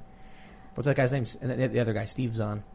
I don't oh, know Steve that they Zahn. want all those loves. I mean, all of those loves are great, but you know, a woman actually generally women choose love over motherhood, however much they want motherhood, because love of a husband, your spouse, is a is a different kind of love, and we don't we call it romantic love, or, but. I we I feel like we really need a whole new lexicon for this because it's a very powerful love that's very existential. Not to say that children aren't, but it's a different kind of love. You love your child and then you set them free. if you're if you're doing your job, Right. You prepare them for life. Your partner is should be with you till death do you part. I think I get it. I think that what guys need to do is maybe like you know women are going to want like a rugged man, so don't shave. You know, get that guy's beard going. Got. But then they want Check. they want somebody who's got style. So maybe get like a nice fedora or also something. check. But they Uh-huh. also Yeah, want uh-huh. someone who can prove their fighting skills. So maybe a katana. Yeah, really big. And then maybe like some old school, like gentlemanly, you know, dapper look, so like a trench coat, fedora, Yes. katana, and beard. And uh, that's exactly what women are into. And then you can show off your katana skills. You need a fedora, my friend. yeah, I was going to say beanie works too. I mean, I think you know you. Yeah, don't they- do don't don't do the katana trench coat. they're going to thing. take your Yeah. advice seriously. I'm scared. There's a lot of people who already do that. That's the joke. It's the fedora tipping. But no, wi- women do like generally masculine men, um, and that doesn't mean that they're toxic. There was a an episode of of Girls, which I know must be your favorite show. Oh yeah, Yeah, The best. I mean, you know everything. Lena up there. Dunham. I mean, Wow. wow. so I sort of cringe watched it, but I watched it as sort of like because I, I want to understand all this culture and this you know millennial group and, and you know her whole line was you know she was the voice of the generation. So the last scene of season two, sorry if I'm going to ruin for you. It's only eight years old or whatever. Um, she's going through some sort of, of of mental breakdown, legit. And she and her ex boyfriend on it, on again, off again. Adam Driver character is her guy, and she texts him something, and they were apart at this point. And you see him jump up, run down the stairs. They're in Brooklyn, New York. J- Down the stairs, down the subway, back up the subway, around the block, running, running. I mean, this whole thing, right? And he runs up the stairs somehow. I don't forget how he gets into her apartment, picks her up in his arms. The end. If that's not Prince Charming, I don't know what is. Yeah, but you know, these movies and shows where like t- take a look at like your your trope of romantic comedy. Mm-hmm. The guy like goes to the woman's house or like plays the boombox outside of her window. That guy's gonna get arrested real quick. like the, these romantic comedies, a guy who does that goes to jail and he's called creepy. There was a video that like I I mentioned the 10 hours of walking through New York as a woman thing where like one guy's like, how's it going? And they're like, so creepy. There's a viral video right now where like a, a, a young girl is sitting at a table streaming and a mm-hmm. guy just like tries talking to her and it's really awkward. And everyone's acting like it was the apocalypse, like this guy was a creep. And I'm like, dude, it's just some awkward guy. The girl was a little young, man. That guy probably shouldn't have done that. And that is an issue. But I was thinking just like, there's, there's a big stigma around literally talking to a woman in public, period. So how is there mm-hmm. supposed to be some romantic? I guess you know Mad Magazine said it best. Hmm. Mad Magazine a long time ago. Have you guys ever read the Ma- a Mad Look at? When I don't even know if Mad Magazine still exists. I used to read that a lot. It doesn't, But but, I loved it. Yeah. They had a Mad Look at, and it was a series hmm. of comics talking about a certain idea. One of them, it was a mad look at public displays of affection. It was hilarious. The one, the one, first panel was like this tall, chiseled man with a suit and a beautiful woman, and she's got her leg up as he's leaning into her and kissing her, and everyone around is going like, "Aww." The next one was the same thing, but a morbidly obese bald man and a big fat woman, and everyone was angry and, and you know, kind of pissed off. Hmm. So the, the the fact of the matter is, and this is an obvious trope that exists on the internet and hmm. especially in the incel forums. If you're a, a, a weird looking guy mm-hmm. or you're short and scraggly with a weird voice, you can't say these things to women. Hmm. But a tall, chiseled, handsome man, tall, dark, and handsome, well, he can walk up to a woman and he can say a lot of things, and they'll swoon. If it's a nasty guy, they'll they'll belch, they'll, or not not belch, they'll they'll cringe or, or vomit, and then you'll get in trouble. Mm. So for, But for that would be rude. So that woman doesn't deserve you if a woman does that. So X nay on those women anyway. Here's the thing about men, the secret power of a man. Secret power of a man is it's all in the personality. Be decisive, be thoughtful, be fun. That's all you got to do. I would have, along those lines, you were talking about that text and that fantasy show. Don't if if, if you're uh, anybody, boy or girl, and you want to you want to communicate love to someone, don't do it through text. Maybe send a sentence here and there, but it's in the delivery, like Mm-hmm. you just said. If you want to express your love to someone, do it with your vibration, with your words, with your the sound of your, you know. I, I would I. I would agree with you, Ian, but I do think that sometimes text can be appropriate. Like maybe you send like an eggplant emoji and then the water droplets and then the peach emoji, works so and well. that will convey your Yep. emotions There's a time and a perfectly. place. Yeah. Yeah, right. As in, But Yeah, walls I'll of text. it. Text, don't do it. I don't know if kids, if, if younger culture understands because of the text, social media text Mm-hmm. culture, but it, it is not the way to, to communicate emotions, in my opinion. That's why you got to do emojis. Emojis only. Yeah, like the skull face when you're laughing. Yes. That's what they do. Okay. Yeah. I avoid text Cra- almost. crazy Yeah. kids, Like kids, the the- kids these days they use the skull instead of the laughing face. I tried to, to navigate relationships through text and I just destroyed my 30s basically in my Hmm. late 20s. So now I've kind of sworn it off. I just, if I get a text and it's, I get agitated, I just set the phone down and ignore it. And then I figure if I see them again, I'll talk to them and it'll be That's be. a good idea. That's level smart. it out. I like that. So what, what, do you, what do you think about these dating apps? Because one of the mm-hmm. things I've brought up before is that when women were in, were, uh, you know, before dating apps, before websites for mm-hmm. dating, a man and a woman in college together, their dating pool was the same dating pool for the most part. Right. Twenty year old woman no has the same social circle as a twenty year old man. Mm-hmm. So the likelihood of her dating someone within her age range and at the college is high. With dating apps, the likelihood that she's now going to pull up an app and find a 35 year old guy who's got a convertible and an infinity pool infinitely higher. And so it's very simple. It's not that the woman doesn't like the guy at her school. Mm-hmm. It's just that she gets two text messages. One's the 20 year old guy who's in her class and says, Hey, we're going to go sit in the train tracks and like drink 40s. And then the other message she gets is from the guy who's like, Hey, I'm going to take the, the convertible down for a spin and go to the beach and look at the stars and which one's she going to pick? Uh, women have preferences, so maybe someone will be like, I'd rather take the 40. But I think there's a tendency because the wealthier guy, the, the established guy, has more opportunities for fun and excitement and adventure. Yeah. These college women are more likely to choose that. It's just opened up the world for them and it's allowed these older guys to get access to younger women in ways they couldn't before. Sure. So that means that guys who are, you know, college age right now, mm-hmm. Gen Z, mm-hmm. they're going to struggle in the same way, in, in, in, a, in a similar way to millennials in that 20 year old, I, I, I was talking to a guy a couple years ago. He was like 24 and he was a virgin Yeah. and he had no idea what to do Right. because no matter what, the women weren't interested in dating him. He was a normal guy. He wasn't yeah. a creepy weirdo. He was like a regular, regular guy. And I was like, bro, I guess at this point you just gotta like walk up to somebody and say, hello, I'd like to, you know, nice to meet you. I live in the area or something like that. And he's like, you can't do that. You'll, Okay. you'll, you'll, you're like, you're a No, no, creep we if you get- do that. No, no. So, okay. Please keep coaching him. I haven't talked to that guy since I met him years ago, so Right. I don't know. But I don't remember his name. So any guy like that, because really that's just an excuse. Because he's too shy to go over because you don't want to be rejected. I don't think so. I think you'll you'll end up on, on Twitter with someone filming you, calling you a creep. They'll they'll post your picture on Instagram and say this creepo was harassing me. They get points for very it. sad. It's very yeah, they get views, they get likes, they get subscribers. But those women are going to be alone then, so that's very sad. But I think that i I mean, look, I, I'd imagine the average woman would not do that. Right. Probably just be like, "I'm flattered. Have a nice day." yeah, not. But the but the but the, the landmines are there. No, sure. The landmines, landmines are there for everybody. We're all afraid of something we're going to say, something we're going to tweet, something we're going to write, something we're going to say on your podcast, your YouTube show. But we got to take risks in life because we don't move forward without taking risks.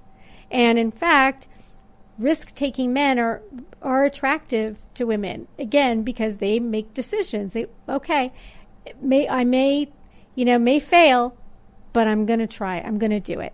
And that is actually very attractive. No woman not every woman is going to be attracted to every man. I mean a man can come to me at a party and kind of say he's interested and i kind of i don't find him a you know whatever he's not for me i'm not going to be rude to him but it doesn't mean i have to date him he may get rejected.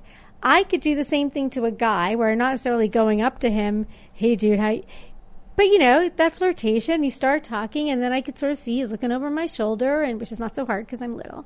And just not be interested in me and that'll hurt my ego for a second and then I'll move on. You know, dating isn't easy. You have to take risks. And when you take those risks, you're going to end up with probably a woman that you really want to be with because that's the woman you were waiting for and you risked a lot for and you got rejected for a lot. People, you know, people, well, why do these guys, like, they're not cute or whatever it is? they always like you know hit on the women. Well, yeah, because they're used to rejection. What's one more? The good-looking guy, you know, with everything going for him, he's rarely rejected. So when he sees a woman he really likes, he's too shy to go up to her because he doesn't want to feel rejected because he's not used to that.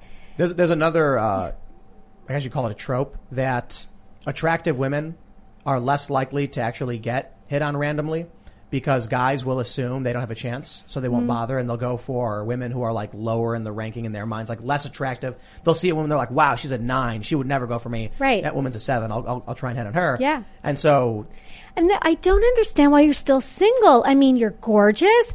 You're doing so well in life. I mean, I don't know. Well, because the guys didn't ask me out. I mean, I'm talking about me specifically.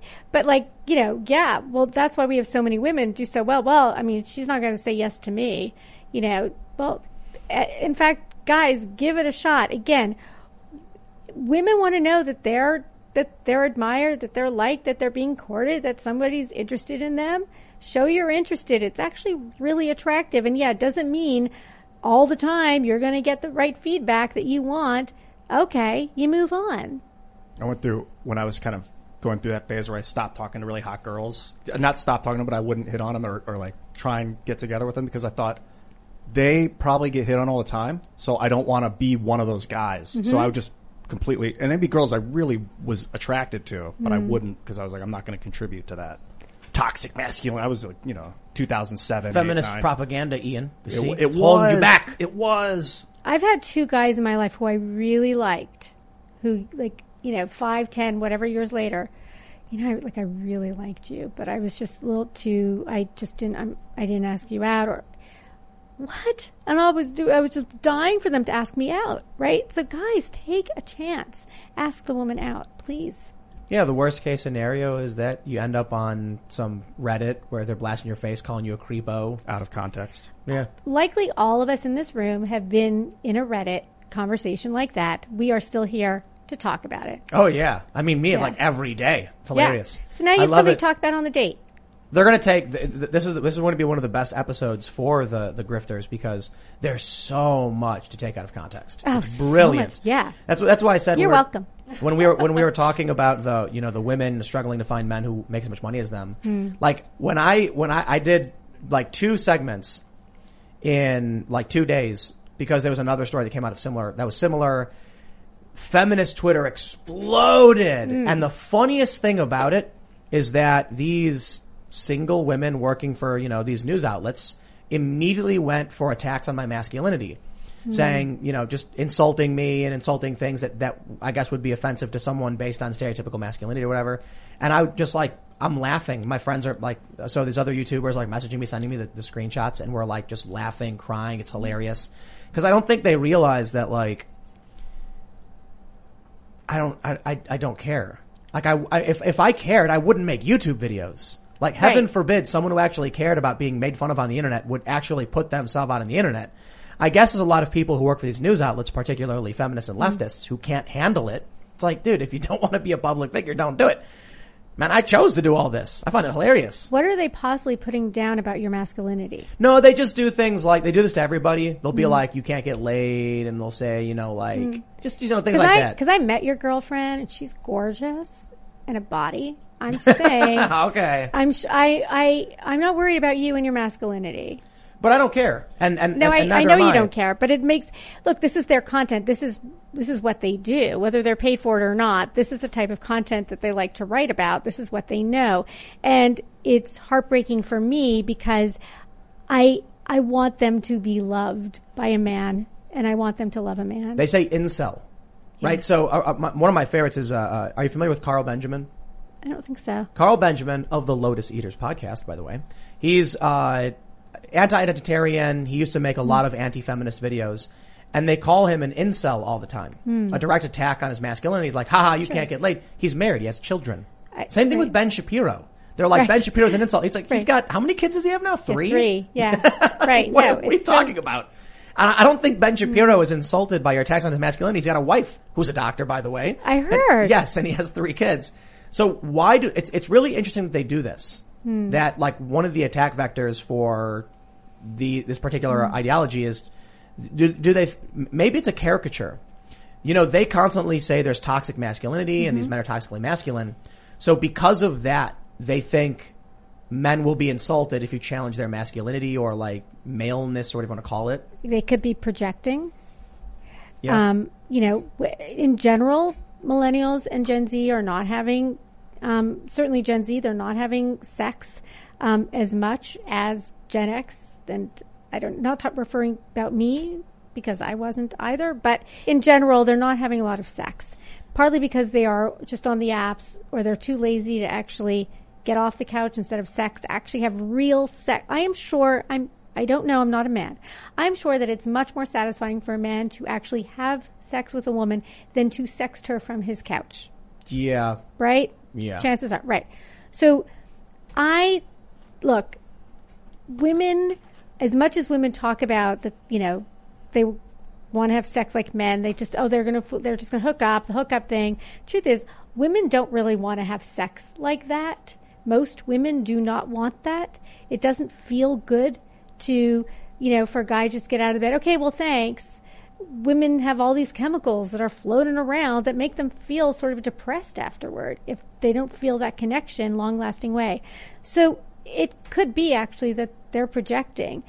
But whatever it is, it just seems like Step into the world of power, loyalty, and luck. I'm gonna make him an offer he can't refuse. With family, cannolis, and spins mean everything. Now, you wanna get mixed up in the family business. Introducing The Godfather at ChumbaCasino.com. Test your luck in the shadowy world of The Godfather slot. Someday, I will call upon you to do a service for me. Play The Godfather now at ChumbaCasino.com. Welcome to the family. No purchase necessary. VGW Group. Void where prohibited by law. 18 plus. Terms and conditions apply.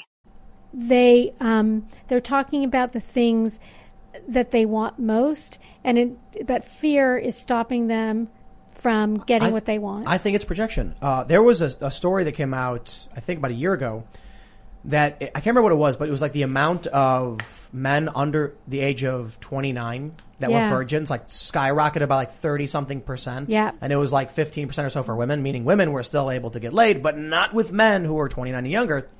And so a lot of these, uh, socialist types and woke leftist types who are active on Twitter are younger. You know, we, we've, uh, one of the things that, that, that's come up in conversation with some of these individuals on this show is that we realize they're in their early 20s, they're in their mid 20s. They don't have the same political experience. So when we're having conversations about war and conflict and taxes, they're like, I don't know Occupy Wall Street. I was, you know, 15 years old or whatever. And it's like, oh, Right. interesting. So you, and, and there's things about the 90s that I don't know because I wasn't, you know, I was a little kid back then. So someone Right. could tell me about Clinton and all that stuff. They're older. So a lot of these people on Twitter who are like democratic socialists, who not, and, and they're not all in their 20s, right. but there's a high likelihood that they're all virgins. And because of that, they feel particularly insecure. Because that makes them feel bad, they think saying it to me makes me feel bad. Or Ben Shapiro, who's got children, like Right. the, the hardest proof of not being an incel, literally conception, but they're hurt by it. So they use it thinking Right. it'll hurt you. And it's one thing to say, oh, well, you're probably a virgin, still virgin, like you sound like you're in, like you're in high school or something. Um, I mean, just that tone of voice. Not that high schoolers are, many high schoolers, I hope, are virgins. But incel, which is like a dark version of, of virgin, version of virgin, meaning They're they- not necessarily virgins. right. They just decide that they don't, they're No, no, not involuntarily. involuntarily So not, something happened Some- where they're right. unable, and it can become really, really dark. And it Yeah. can be a lot of these people could be outwardly dark or inwardly, meaning some of these people blame society and blame everybody else, and Mm-hmm. some of these people blame themselves and think they're just wrong and ugly and incapable. Yeah. Well, yeah. And we were talking about girls who really are, are mean to other girls, social media. Um, you know, cause toxic masculinity is a man, you know, punching a woman. Toxic femininity is are girls sort of bad mouthing each other or being passive aggressive and not liking the photo. You know, like girls are mean in other ways. Um, but the fact that they're mean to men is sort of like a, why are you doing this? What, don't you have other things to do? Like, this is not a productive you know, thing to do with your life. So yeah, guys, get off the couch, Get off Twitter. get off Twitter, get off everything, and and go ask a woman out on Here's, a date. here's the trick. Yeah. Here's the trick. You have a dog? No. No. Okay, if you're a guy, you need a dog, okay? Yeah. Here's what you do. Yeah. You go down to the beach, you have the dog, and there's some, you know, like women and, you know, they're like hanging out, and then, oh no, the dog, he, oh, he got off the leash. Oh, Rufus. Oh no, I'm so sorry. He just loves people. What's your name? Hi, I'm Tim. Nice yes, to meet you. Thank this you. is Rufus. Correct. This is how you do it, guys. For the most part, women are not going to destroy you if you ask them out, if you flirt with them. And you know what? You should know if a woman doesn't seem like she's interested, like move on, right? Like don't harass her. I mean, we have to understand that. But also, women, like if a guy is, if you think he's interesting, at least for a conversation, like don't, don't decide you have to marry him if you go on a date with him. It's okay. And by the way, dating is fun. Gosh, you get to go out with somebody you've never met until recently and you get to learn about them. You likely you'll learn a little bit about yourself.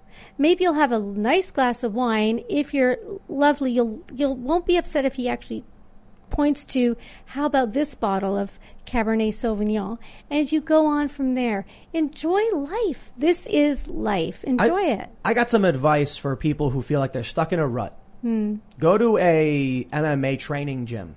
Well, Hmm. maybe it's not good advice because I don't know much about MMA training gyms, but you can go to like a martial arts gym. I, I used to live near one, and maybe you're out of shape. Mm-hmm. Maybe you're a homebody who plays video games. You're lost. You know what to do.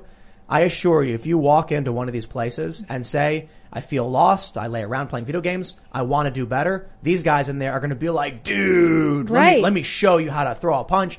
Come here, join the crew. We're going to make you, and, and it's going to be a whole lot of fun. Yeah. For me, skateboarding was always this, I would just show up, everyone's having a good time, you meet people, you'll be sitting down.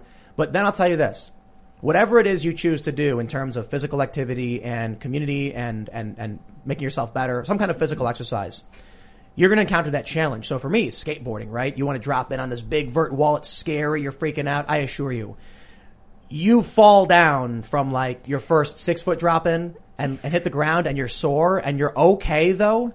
When you're out at the park and you see, you know, a woman or whatever, you're going to be like, I just took a face full of, you know, concrete someone telling me have a nice day is no big deal. So you build that companionship with through community by going to some kind of gym and just sticking with it.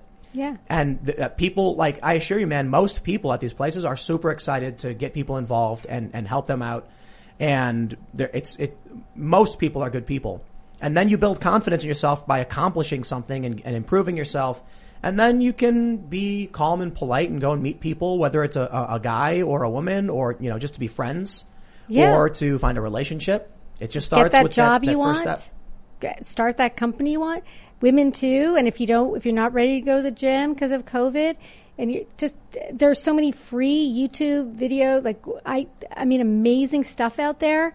You know, just start a lot. You know, weight training is really good. It's good for cognition. It's good for how you feel. Just start moving and. But you know, you know, go the big thing is, is being at the gym Yeah. with other people. totally Because Totally. they're the ones who are going to like, one day you don't show up and you're going to get a phone call and they'll be like, bro, Accountability. What are you doing? Accountability is huge. I actually have two girlfriends I met at the gym. I was going to the gym before COVID, 6 a.m. every morning. Had these two girlfriends and we became friends. Then this happened. So we would text each other. I'm doing, I found this, this class online. I found this. Now I've got these people I used to, you know, do, we were in a co-work space together. Now we, we accountability every day. We say, okay, just did 40 minutes cardio. Oh, I just did yoga. I just, you know, wait. Okay, and we give each other literally the, the star emoji because that's cool. And so, but accountability is Yeah. really good. So find yourself accountability friend, accountability coach, somebody who you can check in with, and they don't have to be better than you at whatever it is. Just a buddy. That's a good point. I was playing music was mine and singing mm-hmm. because Yeah. it would get ri- I would get ripped. My core would get ripped when you're like hitting high high notes and like Yeah. like Brandon Boyd from Incubus. I mean, when you're like doing that, you get powerfully muscular in your core. Hmm. But the confidence doesn't come until you have a communication friend like a drummer. Like when you're in a band and you're you're exhausted and you're in, you're interacting with someone. Then when you see a girl, it's you just do the same thing you've been doing. You're not stressed because you've already figured it out. But when I was alone singing, I would still I would still be stressed because I didn't have the communication friend. Right. But that's why we need a partner. shows. Shows are similar. Book a show and then you're standing in front of, you know, 70 strangers and you're like, oh man. And then you, got- you got to do it. Sure. And but and that point about you and the drummer, right? That's you're you're better at you when somebody else is in your life. When somebody else, you know, you need that connection. You need that that that energy back and forth. And I'm sure the drummer felt great because as you're singing and he's going or she's going, I mean, that's that's what creates amazing music and amazing connections, amazing relationships. Somebody just chatted uh, eggplant, water droplets, peach, and get it, Ian. Speaking my language. All right, let's take super chats. If you haven't already, please smash that like button because it really does help the channel. And go to timcast.com, become a member to get access to a massive library of exclusive segments. You know, for a lot of the members only stuff, we do have conversations that are very evergreen, talking with people about old war stories or old journalism stories or religion. A lot of talk about religion, faith, and DMT and stuff. And like, because I think we're all very much interested in like what else is out there. So that's all available at timcast.com. Click the big members only button on the right. You can sign up. We got major upgrades coming to the site soon. So thank you all for being members. And, and again, smash the like button. Let's read some of these super chats. We got a bunch of super chats because I think everybody has an opinion. I can't read the name of this first super chat because YouTube blocks it for some reason. They said, Hey Tim, I'm having trouble with my math homework. Hope you can help. If man plus explain equals mansplaining, then woman plus complain equals overreacting. Is that right?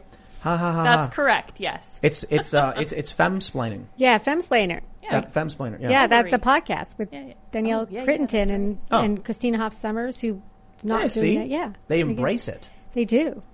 There's also you know you know those man spreading, Yes. fem bagging.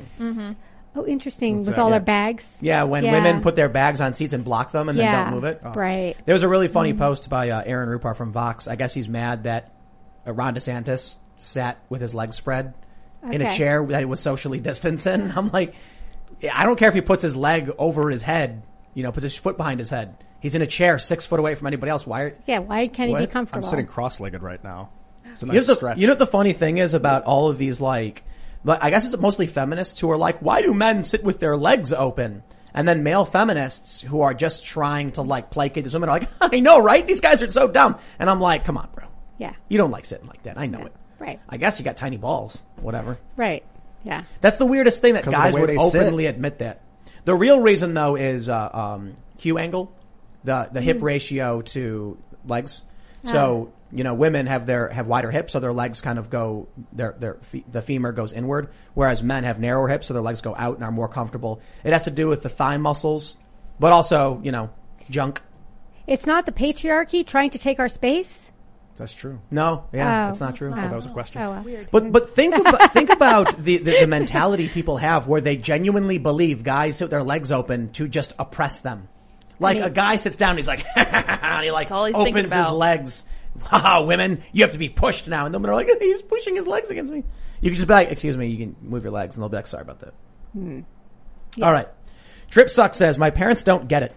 Bitcoin and Ethereum will be like Visa and MasterCard someday. I wish I could have bought Tim Coin when I started watching you in 2015. It'd be worth millions now. Tim Coin? Yeah, it's coming. I don't know about that. Maybe though, um, not Tim Coin, but we were talking about, so we want to do this, you know, well, I, you- you're working on the open source The project. Fediverse expansion. Yeah, creating like a subscription plugin for people to have their own version of, of, of like an in, like a subscription service and integrating it with crypto so that existing social media sites that use crypto could automate subscription services through that. So yeah, it's an idea. All right, let's see. What do we got? Ooh, Count Dankula. What's he doing? Oh. Toggle447 says Count Dankula is running for legislation across the pond. He's going to be on two separate ballots. Just figured I'd inform you. He's running for legislation?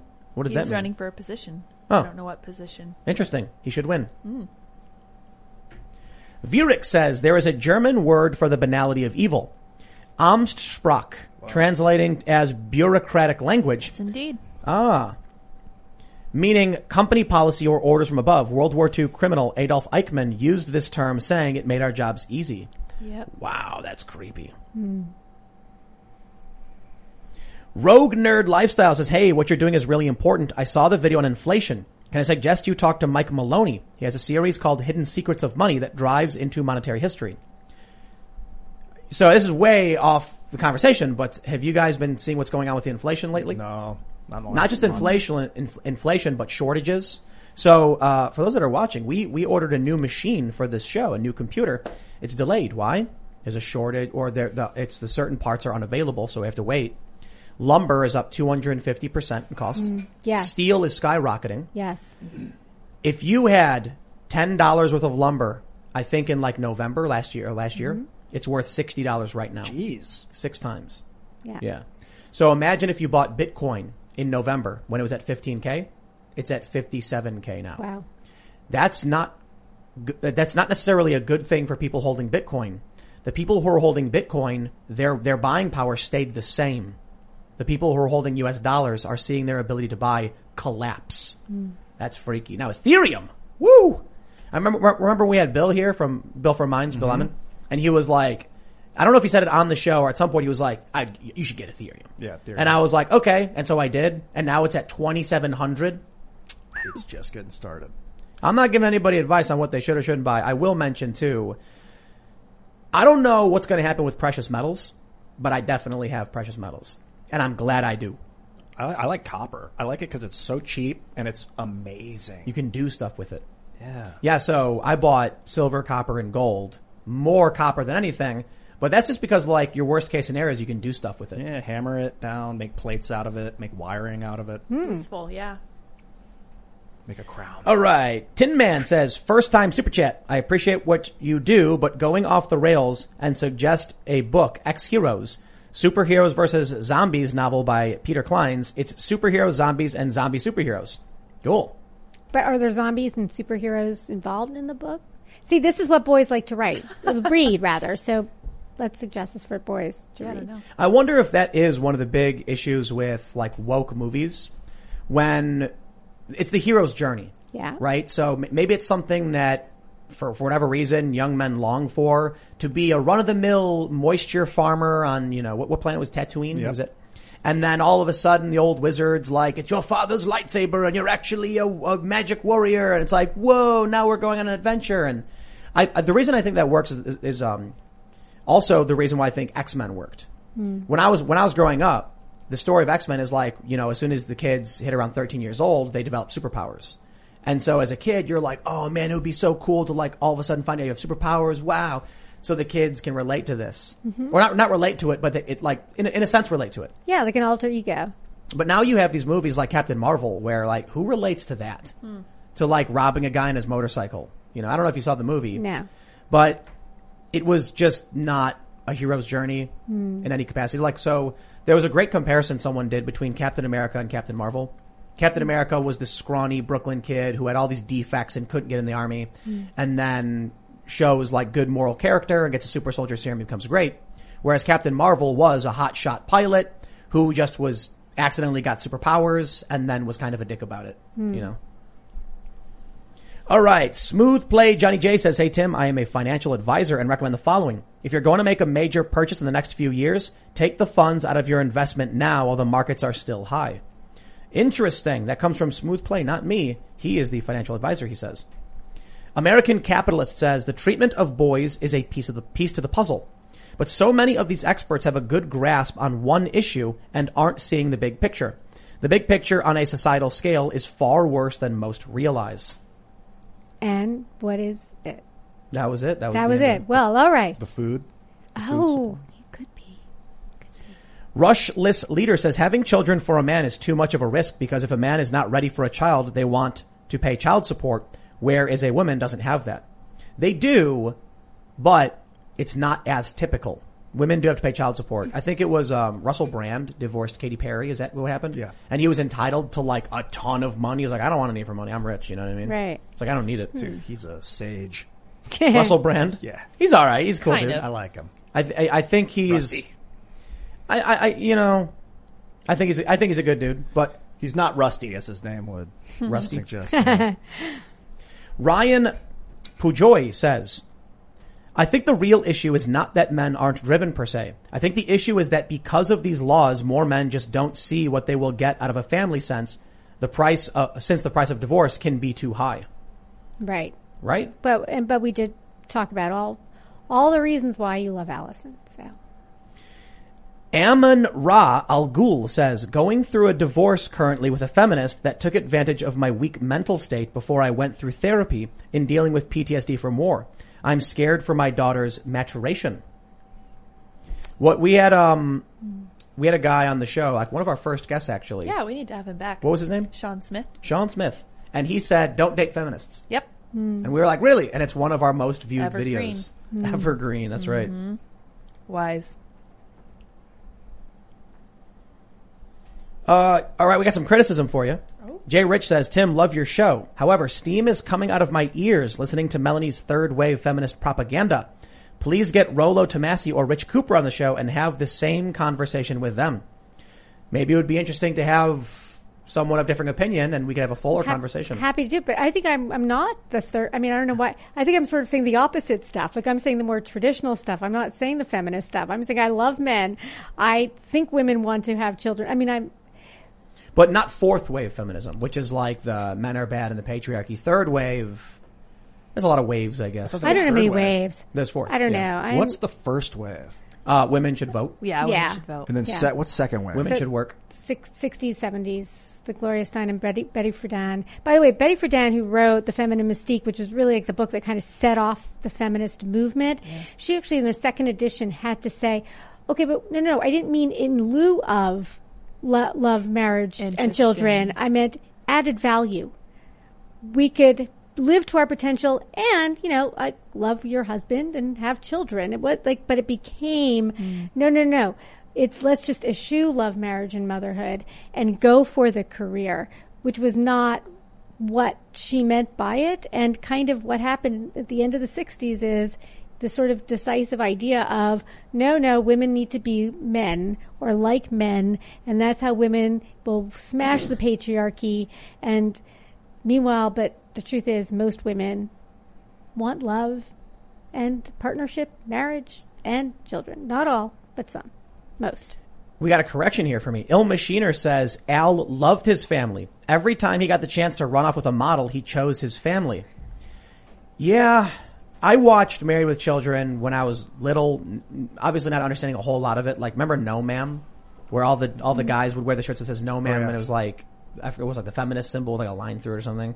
No Ma'am, and uh, he, my understanding of it, the message I got was not that he chose his family because he loved them. It was because of like guilt and like he was a coward. It's just a really awful show. Yeah, he was so mean to his wife. Yeah, they both were mean to each other. This is an awful show about a dysfunctional family. It's really funny how you used to have like Leave It to Beaver, this wholesome family where they ate way too much for breakfast, like massive stack Right. of pancakes. What are you gonna do? Throw that all away? I guess business was a booming back in the day, and then it's like we got in the '90s dysfunctional families. I will say Malcolm in the Middle was legit because they were dysfunctional, but they all really did love each other. They were great. yeah, that show was good. I love them. Well, of course, my generation, well, in the 70s, 80s, well, we had one day at a time, divorced mom, two teenage girls. We had um, Kate and Allie, two divorced women who lived together with their daughters. Um, in the 70s, w- girls saw that women, you know, were divorced for because the husband usually ran off with the quote unquote secretary and they had to take care of the kids and so they were living life one day at a time. So it was this sort of feminist view that we can do it on our own. I don't know. I'm sure that that had a lot of effect on the way that women grew up, knowing they could do it on their own. But again, I and also the women sometimes married in order to leave their their parents' house because they couldn't earn enough money to pay rent at all. I don't know. I think that certainly cultural what we saw on TV has an effect on on the way kids think about their future. Geez, video games too. Yeah. I mean, talk about the hero's journey and, and indoctrinating people to think there's an enemy to, to kill or slay out there and that everything's going to be okay once they do it. Now we, we did have that criticism, but this one, Cal- uh, Caleb W says guest is based AF. Family law is moving forward through myself and three of my friends have won custody of our children. in GA because we provide a better life for the child. I don't know about other states. Also got my tinfoil hat gorilla shirt. It's super soft. Aren't they super soft? Yes. It's amazing. Now, some some people uh, have asked about like taking care of it because you know the shirts, the the, the, the way many of the shirts are printed, they don't last that long. I'm not entirely sure about these shirts because I've had no problems with them. They're actually really nice. But I, I guess you're supposed to wash them inside out. Is that correct? Is That is correct. Yes. Wash them inside out. There you go. When in doubt, wash inside out. Dragon Noodle Soup Gaming says, Hey Melanie, you might get a lot from going onto Honey Badger Radio, a prominent MRA group. I'm sure Brian Martinez and Alison Tieman would ha- would love to have you on. Yeah, well, wh- so when do I get canceled? What- what- I don't know. Could be I'm then. okay. Okay, okay. I'm Yeah, I think you'll be all right. Okay, all right. Steel Fang says Cinderella didn't go to the ball to find a prince. She went to get away from her crappy life. Prince can help her do that, I guess. But yeah. Well, I mean, no, she went because he was there. Because uh, didn't she? In any case, the point is, if she didn't get married, she would not have a future. Yeah. She went. The, the fairy godmother turned her into a princess for Into a night. pumpkin. Yes. No, at, that was after the night was over. No, she just turned into a and, pumpkin. and then she went to the ball, and then he met her there. She didn't know the prince when she got there, right? Oh, maybe he He met. like, no, no, "I they love met. her, they but not first because of her status. he meets this really sweet girl in the forest or something. Is that the real story? and what happened? I remember this is the I remember seeing this on Broadway, and and he's so like, wow, this little peasant woman is so sweet and oh lovely, and then she's the princess, kind of looking. She's not a princess, but in the ball gown. And he doesn't recognize it's the same woman, and she leaves the shoe, and he finds it's her, and then realizes, oh, this is the kind woman. And by the way, this is why I am actually pro princess, um, not necessarily Meghan, although I don't know. But no, pro princess. Because princesses are generally very kind, kind to animals, lovely, they, and, or badass, like, I hate that term. Why did I say that? Because it's true. Like Wonder Woman, Yeah. right? Yeah. Strong. Yeah, there are a lot of good things about princesses. All right. I don't know how to. Um and uh. Um and uh. Okay. Okay, that's what it says. Um and uh. Thought this lady was going to be whack at first. She ended up being a great guest. Thanks. Thanks. um, uh, uh, mm, uh, thanks. Sydney says MGTOW. What do you think about, you know what MGTOW is? Men going their own way.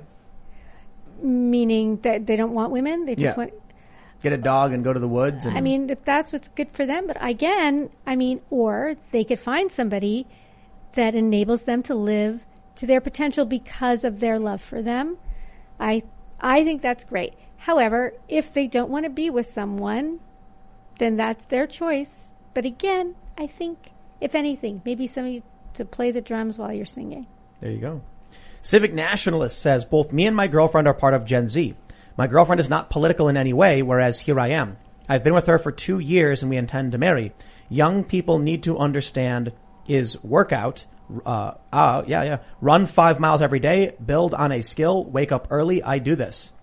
Good. Absolutely. Yeah. Good. Well, that's why, you know, one of the things I've always loved doing is, I guess I'll just say action sports. And I've been skateboarding for a few decades, mm-hmm. but recently I've been rollerblading and we just got some bikes and we're going to get scooters. Hmm. Cause I'm old, you know, when, when I was younger, skateboarding was hanging out with my friends and we all did it.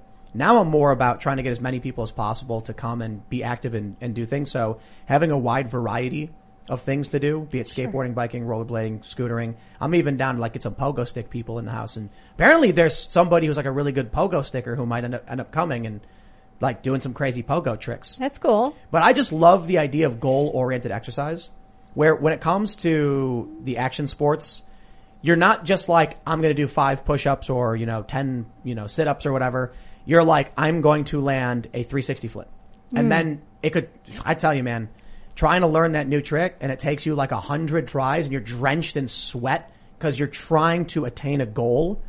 It pushes you way harder than being like, I have to do 10 pull ups. What if it was like you'd have to do 10 pull ups, you had to climb to the top of a mountain? Hmm. Like you, you know where your goal is. You can't stop until you get it and it wears you down. That, that I love. So that, I, I, I'll always recommend skateboarding. Persistence and resilience are very Yeah, good yeah. things. Matthew Maddox says men aren't aren't seen as career obsessed. It's like it isn't a common arc in movies, books, and songs. Is that the man is at work and not being with the family? Oh, I see. You're saying it is like a common trope where like, you know, like uh, Click. You ever see the movie? Was it called Click with Adam Sandler? No. He, he gets a clicker that can control reality, and he starts using it to skip over family boring stuff so he can go, he can stay at work. Oh. And then it starts automatically flipping through his life, and he regrets it. It's kind of a dumb concept, I guess. You know, whatever. I'm like, what is? What does a clicker that can do anything have to do with skipping your family life? I don't know. But there's like Scrooge. You know, he was a dick. Just wanted to like make money. And then he realized his heart grew three sizes or whatever because the ghost told him to go to hell and he didn't want to go to hell. Oh. I didn't Christmas Carol. Yeah, that one, you know. That's right. Did that guy actually care about people or was he just scared, you know, because like death Scared was like, straight. I'm gonna kill you. And he was like, I'll do, I'll pretend to be he, nice. he loved a girl and then hmm. had passed on it or something. That's right. And Right. he remembered, and then when he, and then he, the love ah. came back. Ah, yeah, they were they were in be it. love, and hmm. then he chose career instead. And then he got to see the ghost. The Christmas past was like, look at what you had, and you gave it all up. There's a. I was watching The Simpsons, and uh, I, I don't- I don't know what episode this is because I barely watch Simpsons. But Mr. Burns falls into a fountain, and he gets sucked through the jets, and he's getting re- repeatedly lands in the water, and then he says, "I wish I spent more time at the office." 'Cause the joke is nobody Right. says, "I wish I spent more time at the office" when they die. Eric Miller says, "Tim, can you talk? Uh, can you talk about alien invasions and doomsday politics?" You, oh, Tim, you can talk about alien invasions and doomsday politics, but love is sacred, man. To men, love is playful. To women, love is work. Even when women have everything, it's still just business. Great show. Hmm, that's heartbreaking. Ludus is the playful love. It is Yeah. one kind of love. I disagree Yeah. with that. Yeah. And by the way, love relationships are work. Yeah, it turns out. Yeah. Yeah. Joey Martinez says, Hey Tim, I reached out to Langley Outdoor Academy for your 2A expert, and he said he would reach out to you guys as well. He's been hitting the pavement hard on Joe Biden's gun grabbing. Oh. Get that gun grabbing out of there. We need the opposite of gun grabbing. We need the government to be gun giving. Yes. Just walking around being like, here's your gun, sir. Imagine if there was a guy who would like knock on your door and then you'd be like, hello. And it's like, I'm here from the ATF. You're like, oh no, what? I'm here to give you a gun. Oh, yeah. Not take them away. Heck yeah. I don't know about you, but I'm very pro. I didn't get my stimulus gun yet. I didn't. Stimulus gun. no, right? Where's mine? Instead of giving people money because money de- is devalued due to inflation, Wow. give everybody a gun. Mm-hmm. Yeah, standard issue. I don't know, Glock 17 or something. Sure. Yeah, let's go. Mil spec AR-15, 556. Sure, sure. All right, what do we got here? Darth Salad, the tosser, says if we continue down this feminist path, why get married? Just let it all fall apart and women will become property again. Oof. Okay, well, we know where you're single. Yeah, that's fair. Dragon Noodle Soup Gaming says men shouldn't be sympathetic to a group of people who have demonized them in all of the institutions and the media while taking their children away from them because they're bolstered by divorce court. Women need to do better. Feminists need to do better. yeah, feminists. Let's make that distinction right. Because I'm pretty sure, like most of these conservative guys who are married wouldn't say that about their wives. Absolutely not. You know, and their wives aren't working for BuzzFeed, so not writing about it either. Slim74 says, great point about COVID and being at home. I've been your basic handsome, uh, I've been your basic handsome weekend get laid. We're dating honesty man. I've changed my attitude now. Not sure how, but it worked. Values found. Good. Interesting. Good. Very cool. Yeah. Okay. Oh, here we go. I, I got the married with children people mad. G says, Tim, you're absolutely wrong about married with children. It, it taught an, an important lesson. Don't quit when the times get hard. They never left each other regardless of how much they drove each other crazy. That's fair. But like, imagine having a media tell you that it's not enjoyable to do, and then you're like, why should I change my circumstances? Now, now to be fair, The Simpsons had the inverted message, where when Milhouse's parents got divorced, and then Milhouse's dad, what's his, what's, what's the guy's, what, what character's name? Yeah, He's, he's showing Homer the bachelor pad, and he's mm-hmm. like, I, Homer, sleep in a race car. Do you sleep in a race car? And Homer goes, I sleep in a big bed with my wife. and then he's like, oh. Zing. yeah, that was great. Love it. I sleep in a big bed with my wife. Even Homer got married. Patrick in Chicago says human relationships are designed to model the Trinity. Man and woman, or even friends united by the Spirit of God, like the Father and the Son, each seek- seeking the best interests of each other before themselves. That's what we crave. And Brawndo is what plants crave. Mm-hmm. Slim74 says a woman that appreciates making her man happy with feminine role is what men want. Take care of your appearance, treat him good. All right, we got some economics. Image JPEG says inflation answered by Austrian econ- economists. Tim, Ian, or Luke, if he's watching, I implore you to read Murray Rothbard's America's Great Depression. Central banks own most of the AUAG, keeping prices low. Luke hit me up and he's like, bro, move to Florida. Oh. Yeah. And I was like, bro, no. It's so hot. It's, It's so, so freaking hot. hot. and humid. With my friend of mine, I, I was I was it was a really cold April day in New York City, and I was just texted a guy friend of mine and said it's so freaking cold today. And he's like, move to Florida, which was like out of nowhere, and I'm like, it's like you don't even care about my hair. I know, right? Exactly. It's like you don't, understand, what frizz is. It's all All right. poofy. no legs, no problem. TV says 50% of a marriage divorce, of marriages divorce, 80% initiated by the wife because she lost, quote, the butterflies. The dad has two weekends a month with the kids. Those are real stats. Divorced dads beg for time with the kids. Interview Terrence Popp. See, I mean, No, it's heartbreaking. I, I mean, I, I'm with you. I, I think it's heartbreaking. And, all, and hey, the thing is, forget the couple.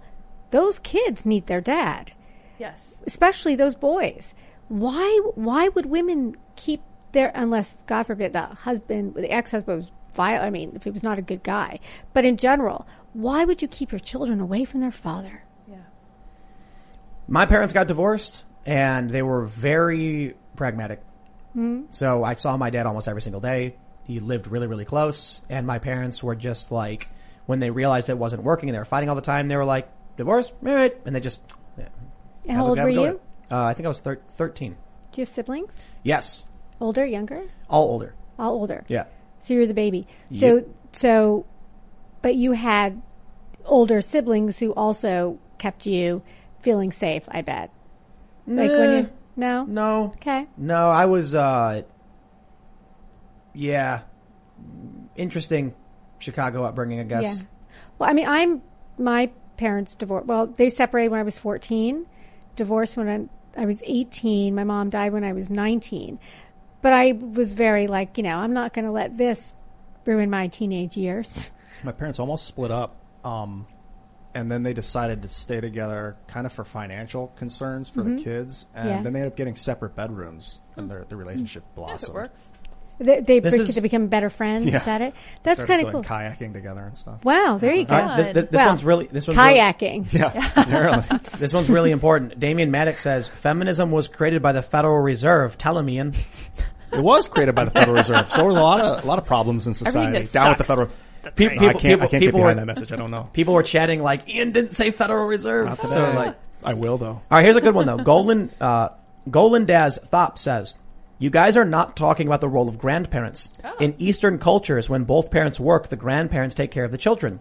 The West also confuses passionate love versus stable love. Passionate love is very temporary. That's interesting.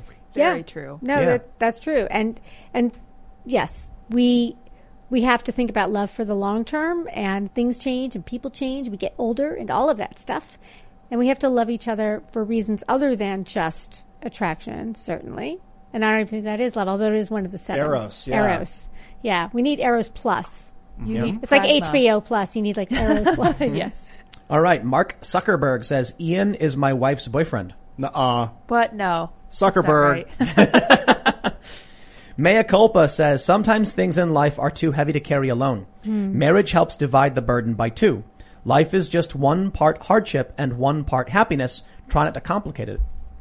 And that's true. And I mean, you brought up Jordan Peterson. I mean, suffering is is part of the meaning of life. I mean, suffering is something that we deal with as being humans, and it's okay to suffer. It doesn't mean you have failed at life, and it doesn't mean you're not lovable. It's okay to suffer.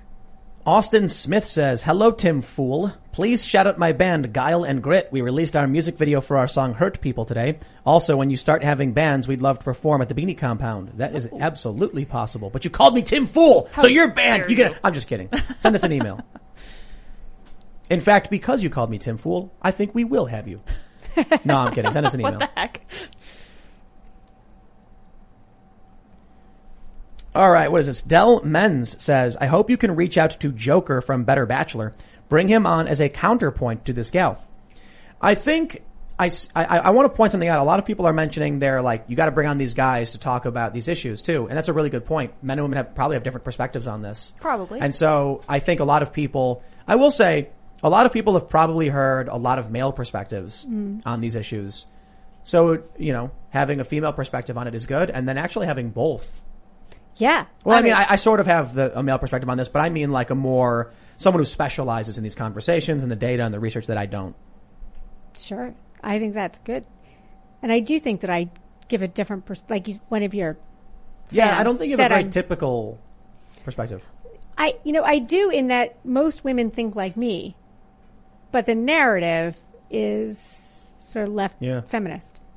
All right, Justin Stowers says, unfortunately, Tinder social media taught women that everyone wants to F them, so they feel they can have anyone. Now, even the undesirables only want a 6'5 rich guy with rock hard abs and a Ferrari. Normal guys just say F it while we wait for them to settle for what's reasonable. Well, normal guys, like your average guy, doesn't have to do that. They just wait till they're 35 and they have money, and then they are the guy who's got the Ferrari or whatever. There's also nothing wrong with rock hard abs. Mm-hmm, that's right. And you can actually have them. Anybody could. It's called exercising. Go to the gym, meet some people. I'm telling you, man. Yeah, you don't I- deserve to be settled for. Whoever this guy is, I hope nobody ever settles for you. But maybe you shouldn't settle for the way you feel right now. And to your point, go do MMA. The, re- the, fun, the reason yeah. why I said MMA gym as opposed to like a regular gym, Yeah. regular gyms where you like, you know, you pay a membership. People are just there to get their workout in real, you know, for however time, and they're not there as a community. But like an MMA gym, I would, I would assume in my very, very limited experience is that people are training towards a goal, and there's probably a community there of people who show up to hang out. They know each other. But there's also parkour gyms. There's also skate parks. You go to any one of these places, you go to you go to a skate park and you'll see a couple guys hanging out. And if you've never skated before, and you walk up to any random group of people and say, "Hey guys, I've never skated before," they're going to be like, "Oh, dude, let me show you everything," and they're going to be so excited to do it, and you'll make friends. So the camaraderie that comes along with action Yeah. sports. There's not like everybody wants to teach people. It's like the, it's mm. it's almost like proof to themselves that they have value and power. So if you're some like average skateboard dude hanging out at a park, you probably skate all the time. You probably get somewhat bored unless something interesting is happening or your friends are, you know, going on a mission as they call it. And then someone comes in, they're like, would you mind like showing me how to do stuff? It's like, oh, I got something to do. Like, let me show you how it's done, buddy. Now it makes you feel good because these, these skaters or these people feel like I've got something of value that people want from me. Right. And then this, and then you who go in there, you make friends. And then I tell you, like, you, you count the days you've been skateboarding. And then in like three months, when you're doing tricks, you get your first kickflip, they're going to be cheering and clapping and like jumping up and down for when you, when you land those tricks. Talking about giving people purpose, man. When you let someone teach you, that's mm-hmm. what a great purpose you're giving them. Yeah. Well, again, That this too, is it's- dynamic it's- in, in dating. Like, I'm not saying that the man is going to be teaching the woman, although everybody can learn something from somebody else.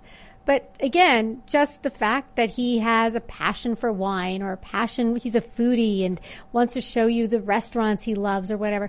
Don't say, no, you know, I don't want to go all the way there. Can we just like hang out and like, just like grab some burger? Like, give him the opportunity to show you his passion just do it. And if you're not interested, that's okay too. And I, again, I want to go back to the settle guy. Please don't live life passively, waiting to a point where you think that a woman is 40 and she's going to settle for you because that, A, that's not going to happen. And B, you've missed out on your life. You're settling on life. No woman's going to settle for a man, and no woman is going to want to be with a man who has settled that that's his. Yeah, I- could you imagine being with a woman who's like just mad every day because she's settled? Like, why would you want to be in a relationship like that? Women don't need to settle. Like women, because we have jobs, we can pay the rent. That's the, this is the magical thing, right? We it's true that we don't need a man to pay the rent, but we want a man. That's good. That's better. We're not marrying you because we need you. We're marrying you because we want you. All right, Samuel Pyle says, I'm 19 and I put 1K into Doge at 3 cents. Oh. And if it reaches $35, I will be a millionaire. And thank you, Ian. I bought one kilogram of graphene. This is the future. I am a gorilla. Yes, it is. You can also get your official Our Pillow. You can see it in the chat. It is it is pinned. You can also go to timcast.com, click the shop button, and we have the Our Pillow. You- You're familiar with My Pillow, correct? Of course. Well, we have the better communist version. I thought Ian was going to uh, grab the Our Pillow. Me too. Oh, I was really thinking that totally. Yeah, because you look, the pillow's right there, but instead Ian was grabbing the graphene. wanted the beer lap one. No, that, that that's the one we actually sell. The burlap Yeah. one we didn't.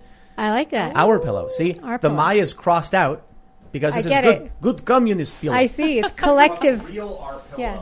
Oh yeah. Yeah. the, the real deal. The, the real prototype of the Not R pillow. That's right. It's a Nice. burlap sack full of styrofoam packing peanuts. Yo, I just It wanted to feels say awful.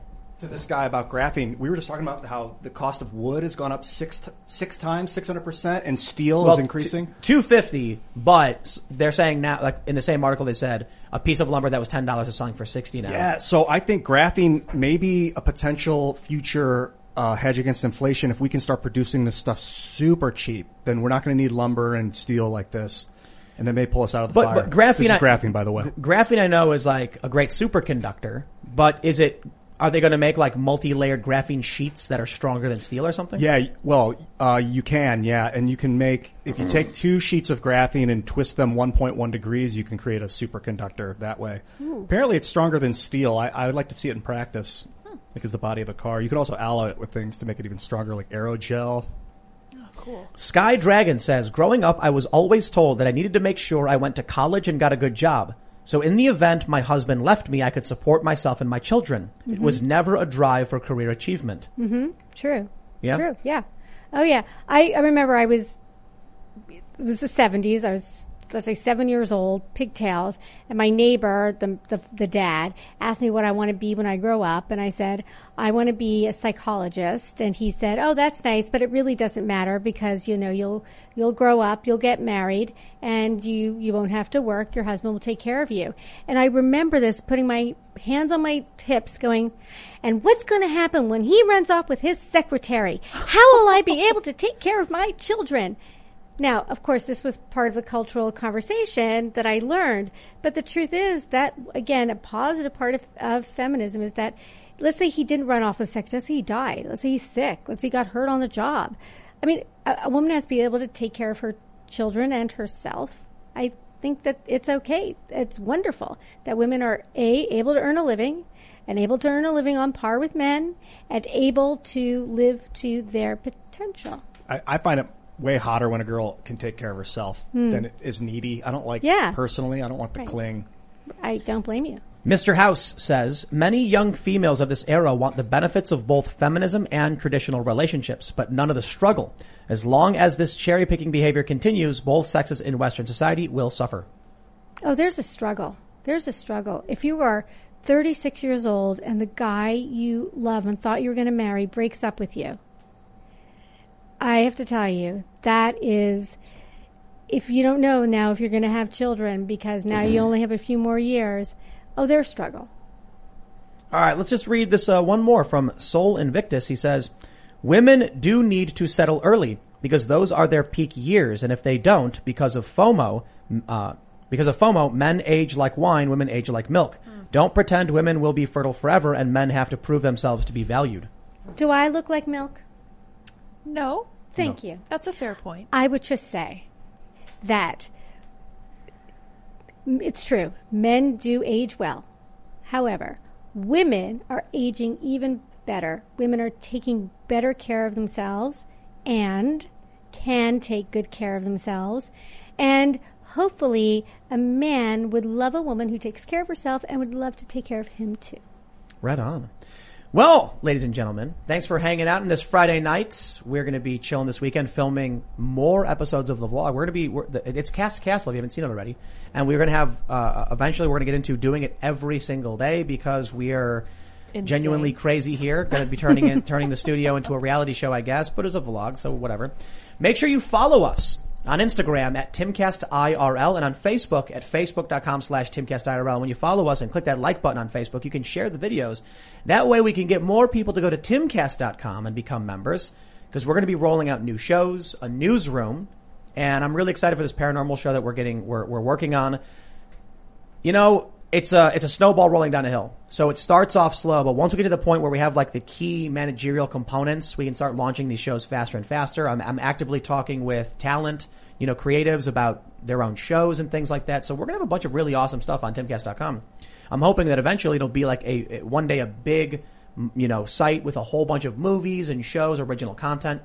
So that's coming, and it's all thanks to everything uh, you guys do for us by being members, by just subscribing to the content that we give to you. You give back. We can do a lot more and I really appreciate it. Don't forget you can follow my other YouTube channels, youtube.com slash timcast and youtube.com slash timcastnews. This show is live Monday through Friday at 8 p.m. and we'll be back Monday. But uh, Melanie, is there anything you want to mention? Social media, website? Yeah, please follow me, Savvy Auntie, S-A-V-V-Y, A-U-N-T-I-E, on all the socials except Clubhouse, where it's my name, Melanie Notkin, N-O-T-K-I-N, and uh, hoping to continue the conversation there. Oh, yeah, you can follow me at iancrossland.net and at Ian Crossland throughout all the social media accounts. Thanks for coming, guys. It was really fun. It was fun. was really I great. had a lot of fun. This is the Thank kind of for coming. conversation that I thrive. I love this stuff. Me too. Yeah. Me too. Good Friday night. Yeah. And then me in the corner pushing buttons. I was just listening. I absolutely loved this conversation. Thank you so much for coming, Melanie. Thank And you I for inviting me. Sour Patch Lyds on Twitter. You guys may follow me there as I try to outpace Sour Patch Kids for followers. Thanks for hanging out, everybody. We'll see you all again. Actually, I'm sorry. We're going to have clips up from earlier in the week. We do this on the weekend, so there mm-hmm. will be clips tomorrow and Sunday. But on Sunday, over at youtube.com slash, youtube.com slash castcastle, we will have a vlog where Mike jumped over the Tesla on his bike. It's not the biggest feat in the world, especially when you realize like you got people like Travis Pastrana jumping over buildings or whatever he's doing. But uh, hey, we're trying and we're getting things going. So make sure you check out youtube.com slash castcastle, subscribe to the new channel, and we'll see you all next time. Bye, guys. It is Ryan here, and I have a question for you. What do you do when you win? Like, are you a fist pumper? A woohooer, a hand clapper, a high fiver. I kind of like the high five, but if you want to hone in on those winning moves, check out Chumba Casino. At ChumbaCasino.com, choose from hundreds of social casino style games for your chance to redeem serious cash prizes. There are new game releases weekly, plus free daily bonuses. So don't wait. Start having the most fun ever at ChumbaCasino.com. No purchase necessary. Group. Void were prohibited by law. See terms and conditions. 18 plus.